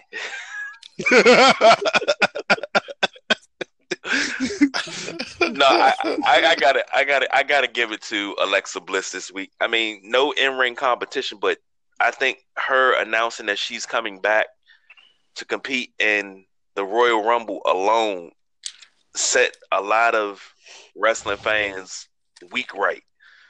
And I'm one of them because just to hear that she's coming back after being off since September, whew, I, I, that might be my pick for the women's Royal Rumble because she's trying to show everybody, hey, I'm still a champion. hmm Okay. All right, uh, Mr. Brown, who, who's your uh, person? I got three words. Burn it down. Really, Seth Rollins? Okay. Burn it, burn it down. Burn okay. it down. I thought I thought he cut a good promo. I thought that he had, you know, a lot to say about his upbringing, small town kid. He played it up. Talked about, you know, how, you know, he wants to win the Royal Rumble match.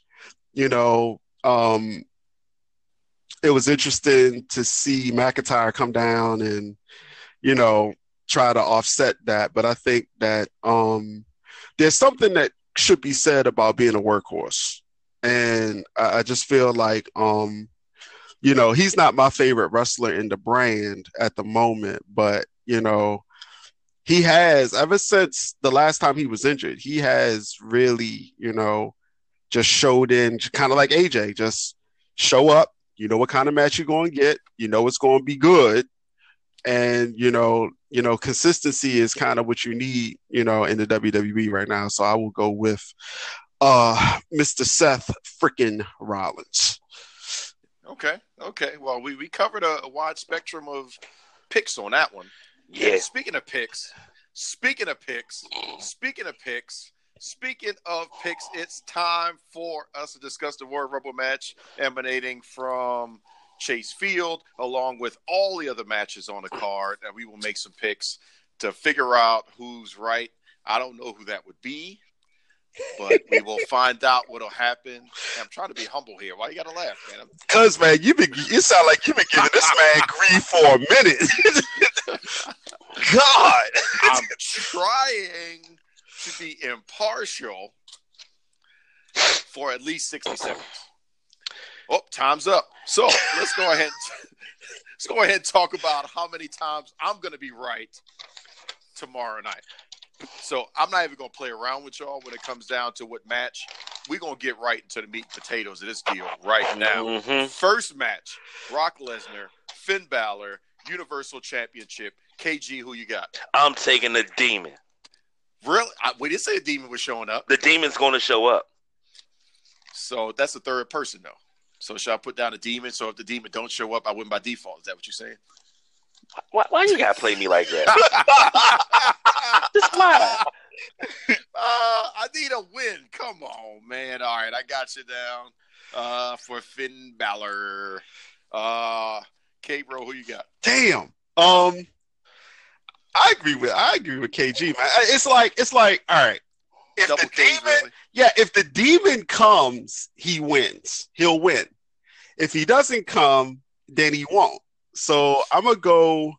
I'm gonna go Finn Balor, and I'm. A, I believe he's going to come down as a demon. Now let me ask a question before we move on. When's the last time we seen the demon? It's been about two years. Uh, almost. Oh, wait a minute! Didn't he use well, it? shorter against, than that. But... Um, no, he used it against what's his face? Um, uh, Baron Corbin. Yeah, Corbin. So that was uh, maybe about six months. It's been six. Really? Yeah, it's just about that. Yeah, I mean he's due. Like I said, they're setting it up because they haven't talked about it. It's it's almost a foregone conclusion a demon is going to come, but the demon is also going to be introduced to the brick wall that is surrounding the building because it's going to be huge. The wall is going to be huge and it's going to be paid for out of Finn Balor's pocket. And because of that, he's going to go to Suplex City and Brock Lesnar is going to retain the Universal Championship. That is my pick. You done gone crazy. Government uh, has started again. Hold on, hold on. I, think wrong. I think all of this is wrong. you guys are making fake fake picks based off of fake news reports. I hope it's only the WWE listening to this. no, I hope they're not because they're Republican. Um, but no, we, we love everybody. It's, we're just making some fun out of everything. We're happy that the, the government uh, has a compromise and people are getting back to work, and, and that's pretty awesome. Yeah. But at the same time, Brock Lesnar is going to take Finn Balor to Suplex City. So, next match of the night going into the Cruiserweight Championship, we've got a fatal four way. Buddy Murphy, who has actually been on a steamroll since he won back in his hometown of Australia or, or home country of Australia, uh, versus the Tower of Power when he was with the um, uh, Titus Worldwide or Titus Slip Wide, uh, Akira Tozawa. Because I hope he slips through the ropes again uh, or something. He needs to do something. It, it has to happen, please. Um, and then those two also having Hideo Itami in the match and one of the founding members of the Lucha House Party, Kalisto. So that's the fatal four way Buddy Murphy versus Akira Tozawa, Hideo Itami, and Kalisto. So you've got four options, uh, came around to choose from. Who do you think is going to come out on top? Man, um, I, you know what? I haven't watched the episode of 205 Live so in so long. But what I will say is this since we have hyped up all of those names like La Parka, you know what I'm saying? Um, all we missed, all we missed was the band saying "Lucha, Lucha, Lucha." Mm. Um, give me Kalisto. All right, Kalisto by proxy. You know what? I don't, I don't, you you peeping on my sheet? no. no, no lie, no lie. I looked at the whole card, and geez, uh, okay. I looked at the whole card, and I said, you know what? I understand what Buddy Murphy is, and he's an absolute monster. But Kalisto has the experience. Kalisto's going to take this. That's the first thing I thought. That's why I'm, I'm I need to start covering my answers, man. But I'm taking Kalisto too. I'm gonna be the uh, the the left field guy. I'm actually gonna give it just because of the Fatal Four Way uh, to Hideo Itami for only one reason, because he can actually use the microphone. Tozawa's got to have somebody speak for him. Kalisto is all right, but whatever. He's doing his Lucha House Party thing. But uh, I think it's time for Buddy Murphy to lose the belt and then try to win it back at some point on 205 Live because he can't be champ forever. And I don't know who would come over, with the exception of um, Sanjay Dutt, who has been signed by WWE. So we'll, we'll see how that plays in. But he's going to go to 205 Live. So I don't know, but I'm going to go with uh, Itami. You know something for What's we, up? We, we we left a couple things out uh, around the universe too. Speaking of, we got two new signings, but um, when is Lio Rush gonna get a chance? Because Lio Rush can actually wrestle. Yeah, I agree. Lio Rush is going to take it from Itami, and then lead to Lio Rush versus Buddy Murphy. But remember, Lio is pulling double heel duty, so Buddy Murphy is natural heel. So you got to balance that out.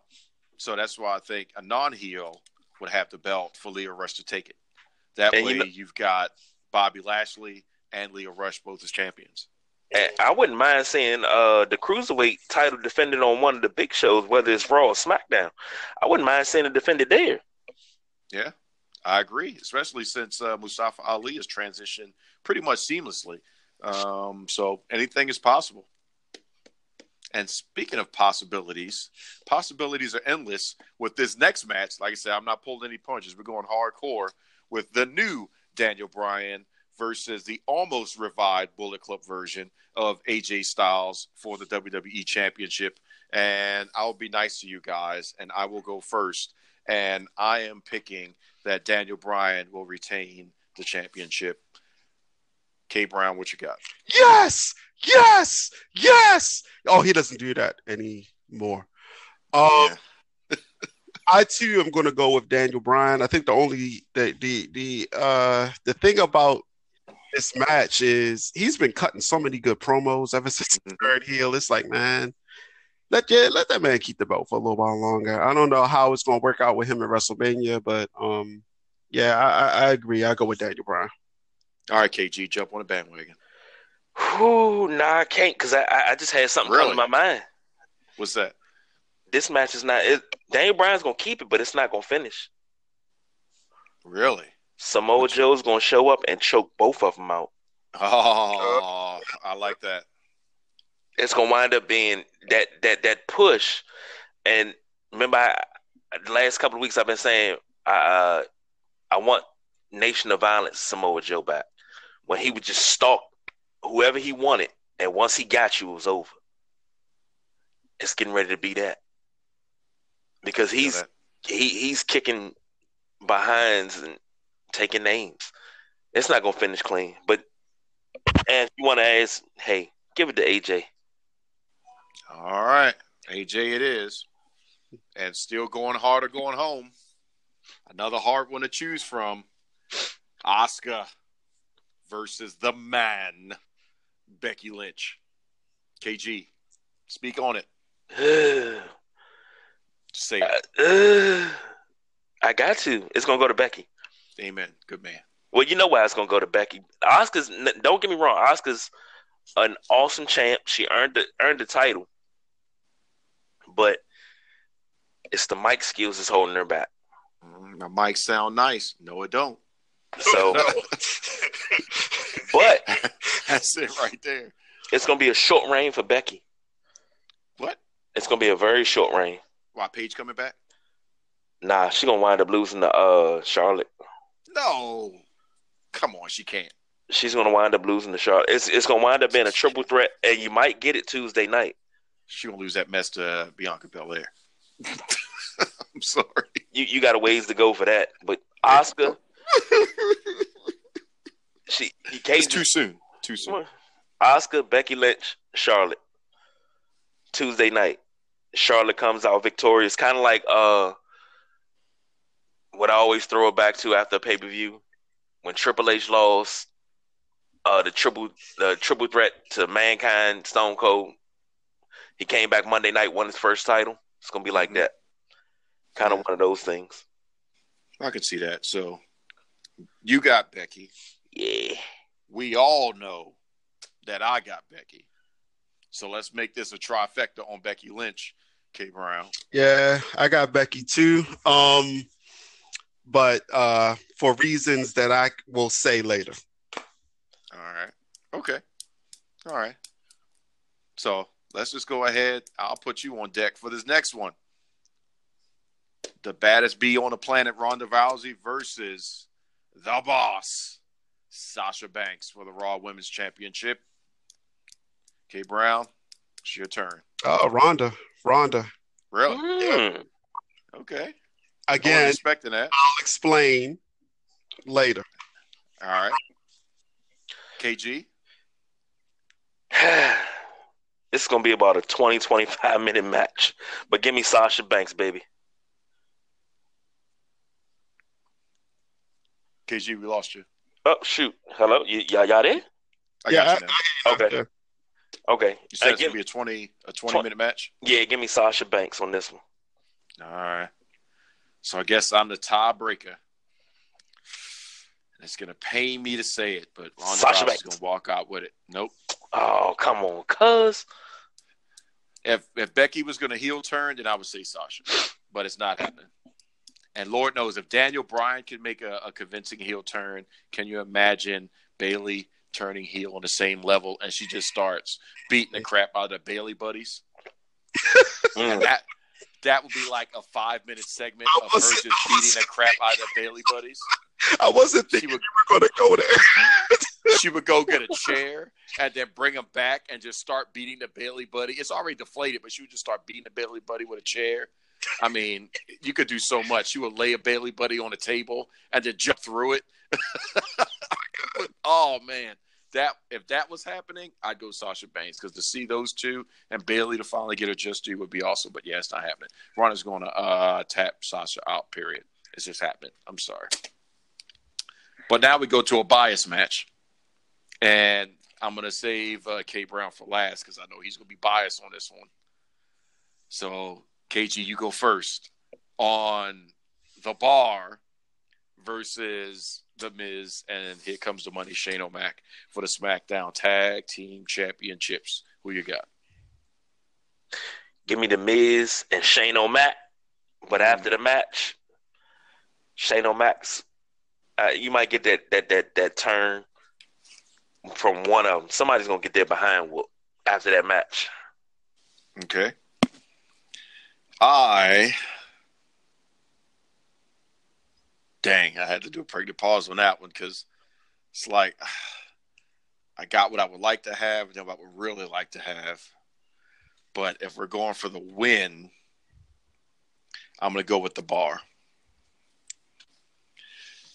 K Brown, what you got? Oh man, I got kind of both of y'all's answers. Really, give you the bar, and then and then Shane's going to turn on the Miz at the end. Okay. So that's the light work. Now we got two more to go. Well, one more to go before the major stuff. Rusev versus Shinsuke Nakamura. I am going for the U.S. Championship. I'm going to keep the belt on Rusev so that way we can just end it and Shinsuke can go somewhere else and start another feud. K Brown, what you got? Um, as much as I would like to see that, I think Shinsuke gets the belt back. I think he starts a feud. I hopefully with somebody that will make that belt mean something. I don't care who it is at this point. All right, we lost your seat. People in the truck. This get we're almost done. Oh, yeah, yeah, yeah, yeah, for real. Um, no, I said I, I picked Shinsuke Nakamura. Like I said, I just hope that they make that belt mean something. I hope that the next feud is against somebody, somebody worthy. I'd like to see Rusev versus Samoa Joe. Mm-hmm. Mm-hmm. That's two horses right there. Just yeah, that almost make me want to make change my pick. If that that's what shoot, that's what needs to happen. Give them boys a stag. Yeah, for real. yeah, for real. All right, so KG, uh, Rusev or Nakamura. I, I'm gonna go ahead and put it like this: Rusev wins this, and K, this is what's gonna happen. Rusev's gonna put that U.S. title where it's supposed to be because he's gonna wind up challenging for the SmackDown title. It's long overdue for him to do it. Mm-hmm. Okay. All right, so here it is. You only got one shot. I'm gonna go through all the names for the men's Royal Rumble match. Keep in mind the first name is also number 30. So R-Truth, Drew McIntyre, all the members of the New Day, Seth Rollins, Jeff Hardy, Dean Ambrose, Bobby Lashley, Samoa Joe, John Cena, Elias, Corbin, Jinder Mahal, Apollo Crews, Andrade Cien Almas, Mustafa Ali, Mr. 619 himself, Rey Mysterio, Slidus O'Neal, and and Randy Orton. So we're uh, 20 people out of the 30. So we've got some surprises padded in, and some of those are going to be NXT folks as they did last year, and then a couple surprises, possibly the man from the Dark Side Abyss. But just off of the 20 that I've named, and remember, R-Truth is number 30, who would you say would do it?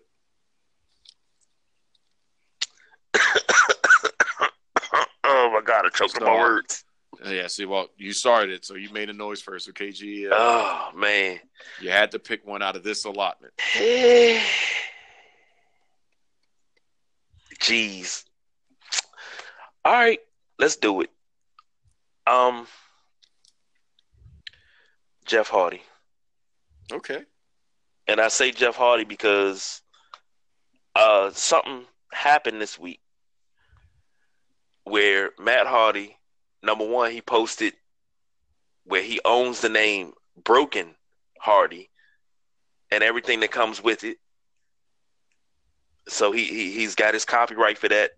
Then he posted on, I believe it was Instagram, that he's not retired. He's been fully medically cleared to come back. Why not come back? Wrestle with Brother Nero, who gets a shot at WrestleMania. I mean, come on now, it's only right that Jeff Hardy finally gets that main event push that should have happened 12 to 15 years ago, and he's still ready for it now. Mm-hmm. Okay. KG, who you got? I guess we all I guess we all look alike. Um that, that's a KG. I'm sorry, KG. so so you, we yeah. all do look alike. Yeah. So um my first pick was Hillbilly Jim. Don't go messing with a country boy, country boy, country boy. But then, then you know, I ain't want y'all laughing at me. So, um, there is so many ifs in this match. Mm-hmm. I'm going to go with Seth Rollins. That's who I'm going to go with. However, no, it said his name. I'm gonna say it. If somehow Kenny Omega shows up, mm. Mm. I if mm. if he shows up, mm.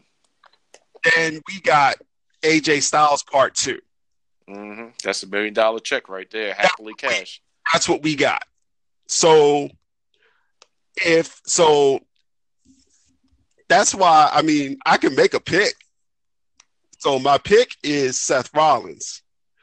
However, if Kenny Omega come up, he won the Rumble.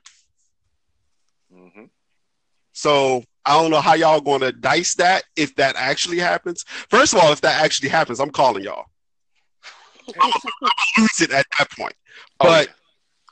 but that's and if not, Hillbilly Jim for the win. I'm I'm down with that. Now, my pick is Samoa Joe, and I would also have him draw number one because you got to have him do his full swagger walk all the way down. He can't run down to the ring. It has to be that swagger walk. So I'll put him as number one. And the reason why y'all look alike is because in my head, I was cycling through and imagining what I would like to also have happen. And all I would say is the lights go dark and you hear I'm here. And then the music kicks in. So that's that's literally as y'all were talking, not not that I'm ignoring y'all, but I'm literally picturing that and playing Bray Wyatt's music in my head. And that's why I said KG, because I totally blanked out the fact, uh, KG, that you was talking, and I'm thinking, man, Bray Wyatt, Bray Wyatt. As soon as you said Matt Hardy, Bray Wyatt was in my brain. I'm like, oh, please, Bray, just happen. This is how I would do it. So I'm booking the entire moment right there for his entrance. So that's the picks right there. But it would also be nice just because he's been around forever and just because he's also doing the music for Jack Swagger for his entrance when he does his fight in Bellator. Um, R-Truth, why not give him the shot of all shots? Hmm. Just because. Why not? I would like to see him win a championship and then buy a mini championship or a kids championship for little Jimmy. Little Jimmy, get little Jimmy, and have it sitting on the chair, and it's like, what is this? That's little Jimmy. You'll see him wearing his belt. it would be amazing. It would be amazing. A little second dance break with little Jimmy. Yeah. A Little side note though, Aleister Black, Bray Wyatt, tag team champions. Mm. Oh yeah, the Wyatt family's got to come back together because also we're the Bludgeon Brothers right now. Yeah, them two them two, that's scary. Mm-hmm. Just put that out there. Imagine Undertaker getting a beat down at WrestleMania by those two, by which two. which leads to a match on Monday Night Raw, a cage match between Undertaker and Bray Wyatt. Man, you could do so much with that. Uh, yeah, I, I, agree with you. It'd be insane. But that I just had to explain where my head was when I uh, double spoke on that because I want Bray to show up so bad. But then, which I'm hoping this is the main event of the night because that's the only event that really matters, uh, and that's the women's Royal Rumble, which they have 23 competitors named. and seven to show up between NXT and surprises. So again, I'll give you number 30, which is Carmella. And there will be a seven second dance break in the Rumble at some point when she shows up. Why not? Um, Ember Moon, Natalya, Bayley, all members of the Riot Squad, Mandy Rose, Sonya Deville, Alicia Fox, Zelina Vega, fresh off of her Mortal Kombat victory, Naomi, Mickie James, both members of the Iconics, Charlotte, Tamina, equipped with her straight jacket. it's a thing, Kate Brown. It's a thing. Dana Brooke, Lana, Nia Jax, Nikki Cross, Alexa Bliss, and Lacey Evans are all the ones that will be competing. And then also keep in mind that those that do not win, some of them will be vying for the Elimination Chamber uh, Women's Tag Team Championship match the next month in February. But I'll go first. If I had to pick uh, a winner for this year's Royal Rumble, um, I'm I'm going to think outside the box, and I'm hoping they pull a trigger on this because I think she's worthy of it. Ember Moon. That's my pick. So, Mr. Brown, who are you thinking? I'm gonna think inside the box. um, they have to have. Well, I'm gonna go with Charlotte. She'll fight okay. Rousey. She'll fight Rousey at Mania. Um, I think that Rousey is going to get both Charlotte and Becky Lynch back to back. I think that what will happen is that um, Charlotte and Rousey will fight at Mania, and Becky will run in, and Charlotte will take the belt, causing Rousey to go after Becky. Mm. So looks like somebody is uh, really interested in joining that booking segment. So that's a good storyline right there. Yeah, that's what I think happens. I respect that, and I would like to see that. As that's that'd be insane, you know, as well. So KG, well, somebody other than Nia Jax, because you know that's not happening. Just be honest. Be honest with yourself. They're not going to give it to her. do it. You want this win. This could be your deciding win right here. Do not go with Nia Jax. This the bad part about it. You're looking on my paper. I had Ember Moon. Shut the front door. No joke, because Dang. all the all the videos she's been posting on social media, everything that's been happening, it's time. Mm-hmm. Never, never, go, never go full Nia Jax. Unless it's behind closed doors. Um, yeah. Mojo, do not beat me down, Mojo. That's all I'm saying. Even though I probably will knock you out if I can get a shot. So let, us let's just put that out there. Um, I like my six footer Samoan woman any day of the week. Just saying. Mm. Just saying. So that that's that's the rumble. And yeah. then almost the entire show. But because it's us, anytime we have a guest, there is a nice little thing we kind of want them to do that may seem a little bit unorthodox, but anybody that's listening to us knows that uh, KG and I have no problems putting ourselves out there, even when we were doing bad impressions and cutting a promo. Oh. So, Mr. Brown, you have the opportunity to cut a promo in character as Mr. Flash Kick himself, the K Brown, uh, against anybody, past, present, and Ricochet, because that is the future. And let him know how you feel as if you were an active WWE superstar going into the Royal Rumble pay per view. All right. Well, then I would like this promo to go out to, let me, Mr. Kenny Omega. Mm. Mm. Popcorn in hand. Go. you have the once in a lifetime shot to not only prove your greatness in a way that no one has ever seen, but if you decide not to step in the square circle in a WWE ring, you are giving a travesty to everybody that has ever been a wrestling fan. The WWE is a once in a lifetime gig. Even if you came in for a year, not seeing you go up against the best, not seeing AJ Styles get his revenge on you in New Japan is a travesty. So, how's about you bring your $5 ass on before I make change and you make it official? Sign the contract. Hopefully, you already did. Come on over to the WWE, if not for a little while, and show us your greatness because the dream matches are plenty where you are concerned because you are the best bout machine and even if it's for a little while, seeing that will put butts in the seats. That's all I got to say. I'm with it. There you have it. I appreciate you indulging us in that lovely piece of something. You want to cut a promo, KG? You feeling froggy tonight?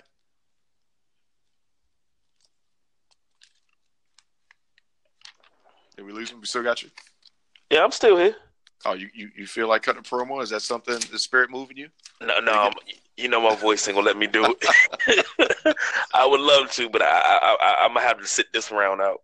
I was just checking. I know if you know the Rock was starting to well up in you, um, and you wanted to go ahead and, and promote your movie, um, Wrestling with Family. Uh, you know he got Hobbs and Shaw too. Hold on now. Yeah, yeah, that's right. They just just announced that with him and his uh, uh, his oos, Mr. Roman Reigns. So we'll see how that works out. So anything is possible. That'd be interesting right there. Or we could also call it the Scorpion Scorpion King 16. Haku Machete one more time. Machete. like man, millions of people. He started a career off of one line in CGI. Mm-hmm. Yeah. We all smelt what he was cooking on that one and now he's rich, and we're like, can you just give us six months? That's all we're saying, just six months. But no, that's awesome. So Royal Rumble is going to be phenomenal. WWE Network is always nine ninety nine a month. You do it now, you get the Rumble, you get Elimination Chamber, and all that fun opportunity leading up to the road to WrestleMania that we are thoroughly on. And as so many picks and opportunities and, and, and expectations, I'm happy with the fact that over half or more than half of both uh, Royal Rumble matches are legitimate candidates for winning the Royal Rumble and not it be 15 or 10 and the rest of them are just gimmick people infused in.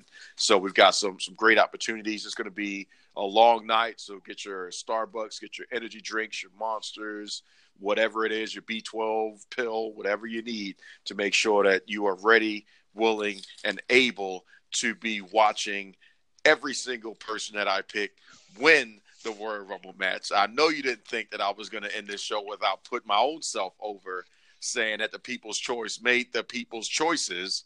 And I will be right one more time, starting 2019 off with whooping KG. So that way, all he can do is just go over and hopefully pick a right pick for the Super Bowl and live off of that victory for a little bit on the other side of the sideline junkies corner. Because on the wrestling side, we know I got it every week, and that's that.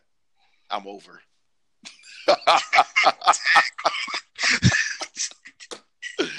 You can only you, see man. you can only you. see my face right now. oh man, if there was a vision board, I'm quite sure that my face is right there with about 40 darts as I was saying all that. Like, yep, gonna kill him, gonna kill him, gonna kill him. but that's what we're here. You know, we're passionate. We talk about wrestling, wrestling WCW, WWE, ECW, New Japan, and everything in between Ring of Honor, TNA, and even the Indies. And Lord knows some MCW. So, man, that was a lot. With uh, all that said, Mr. Brown, we appreciate you being on. Go ahead and tell everybody what you're involved in. I know you're an accomplished writer, so let them know where they can see your thoughts and, and, and messaging and all that fun stuff. Oh man, I get that too. All right. Um, all right, anybody listening, y'all can um take a look at my website, which is imperfectwords.org. It's a lot of stuff talking about um a lot of stuff that, you know, get you some brain nourishment, keep you upright. Um, my handle, my Twitter handle is K Mike Bro. Um, and um, I got a little bunch of bunch of stuff that's already been written. Um, hopefully some stuff that's going to come out there soon. But um, in the meantime, and in the between time, um, you can check back at that website. Um, I try to put stuff up at least once a week, and um, and that's it. Um, I, I appreciate you guys bringing me on. Oosh, you know I love you. Um, and I love what you're doing, and I just um, appreciate talking wrestling. Um, it's something we've grown grown up on, man. So um, I, I, I appreciate the opportunity. No problem, no problem. Tell them, tell them uh, your website one more time. Make oh, sure they got it. Perfect, imperfect. I M P E R F E C T words.org. And with that said, just because we are who we are and we do what we do, you know you got to be back next week so that way you can hear the victory and we can discuss everybody's picks. So the offer is out there for you to be on the recap show and the post show or the post shows Raw and SmackDown from this weekend. We'll be talking about that around the universe. So you want me to be on after I win the picks. Whoa, whoa, whoa, whoa, whoa. See? I don't know if you've been looking on KG's page talking mm. about fantasy warfare, but you know, that's you save that stuff for Vegas and, and anything else. But we start talking about pick warfare here. You don't want to get in this game, young man. Oh, hey, look, um, I, I, I already got screwed over by so many referees in the the conference championship games. I don't even. Oh yeah, like like was that a clothesline he just hit him with? Yeah. Oh, we didn't see that. We didn't see that. We didn't see that. Yeah, it's funny. One of the one of the websites, I don't know if I can say, but um posted yeah, why not? on ESPN. It was real interesting. They uh, they showed Madden in Madden the exact same play. Oh my god! The Madden game they called interference. you know that's bad. You know that's bad. You know that's bad stock at EA went through the roof on that one. Like, you know, we get it right. We got it right. and, and and all they can say is, yeah, we got the call wrong. Um, my bad. Um, they should do one with Jim Ross is just yelling Stone Cold the entire time. Like, no, no, no, damn it, Stone Cold, you killed it. You killed the season. You killed it. My God is my witness. This season is dead. yeah, I feel like the refs went heel. Something. It was a heel turn. Right oh man. So uh, KG, what's going on uh, tomorrow? The upcoming future from the uh, professional XFL. I mean, uh, regular side of the sideline junkies XFL commercial, probably a Super Bowl. well, we got uh Pro Bowl tomorrow, so I'm gonna get together get together with the fellas and probably hand out a few awards. We still got to do our lost DC rings. All the players that played here in DC that went elsewhere to win rings. So we got a little something. That's something to chew on for the week, not just tomorrow for the week. And maybe just maybe we'll get a a special appearance by the big boss, BJ, who's been on special assignment the past couple of weeks. So we'll get a little something from him. Cool, cool. Yeah. Big things happening as uh, we make our way to the one year mark of doing this podcast. So it's pretty exciting for uh, everybody included. So, man, uh, end of January, beginning of February, XFL time um, is going to be pretty exciting as everything just starts to, to come to fruition. And then there's basketball, and soon to be baseball spring training, and the, the the ball never rolls any faster than you can catch up to it because there's always something else on TV to uh, capture our attention. And then, in classic ESPN's fashion, you've got bowling and the spelling bee and everything else. So, KG, tell them all the places that they can hear our podcast. We'll wrap this up and send everybody home excited and prepared to watch the Royal Rumble and me win. Well, well I don't know about you winning, but okay. Hater.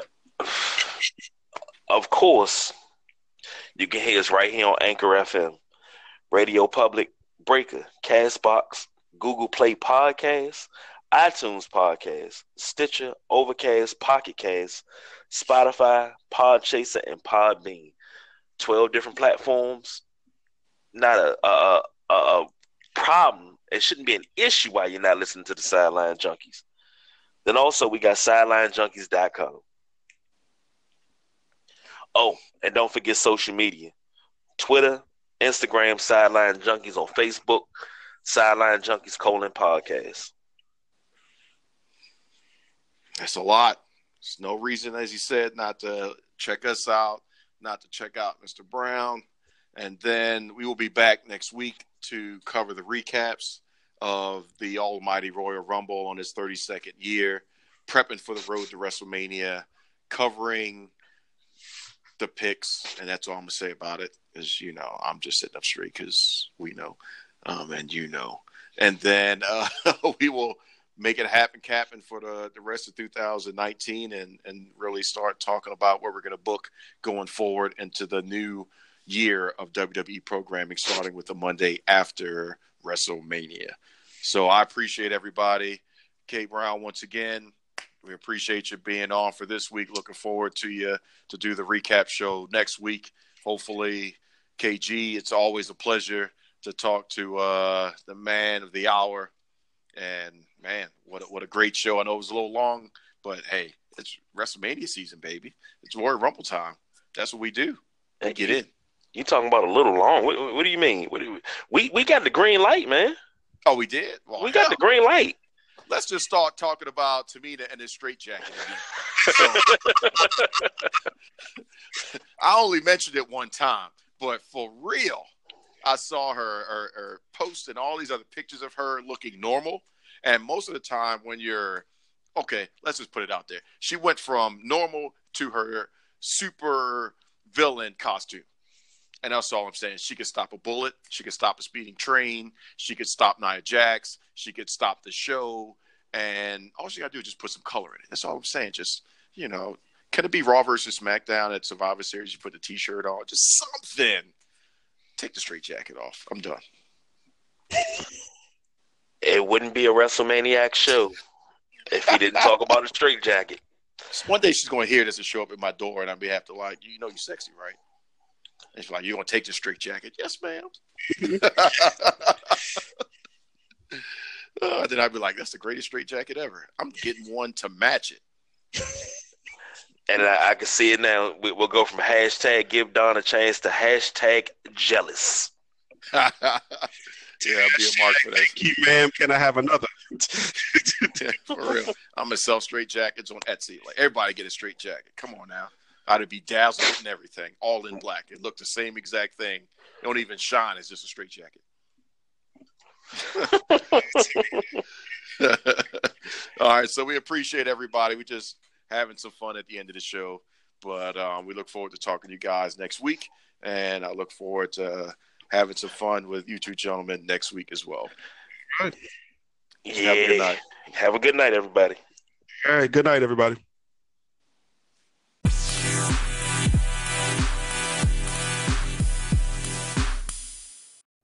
This has been another Sideline Junkies production, sponsored by Anchor FM. For any questions, comments, or even if you have a show idea, you can always email the fellas sidelinejunkies 24 7 at gmail.com. Junkies out.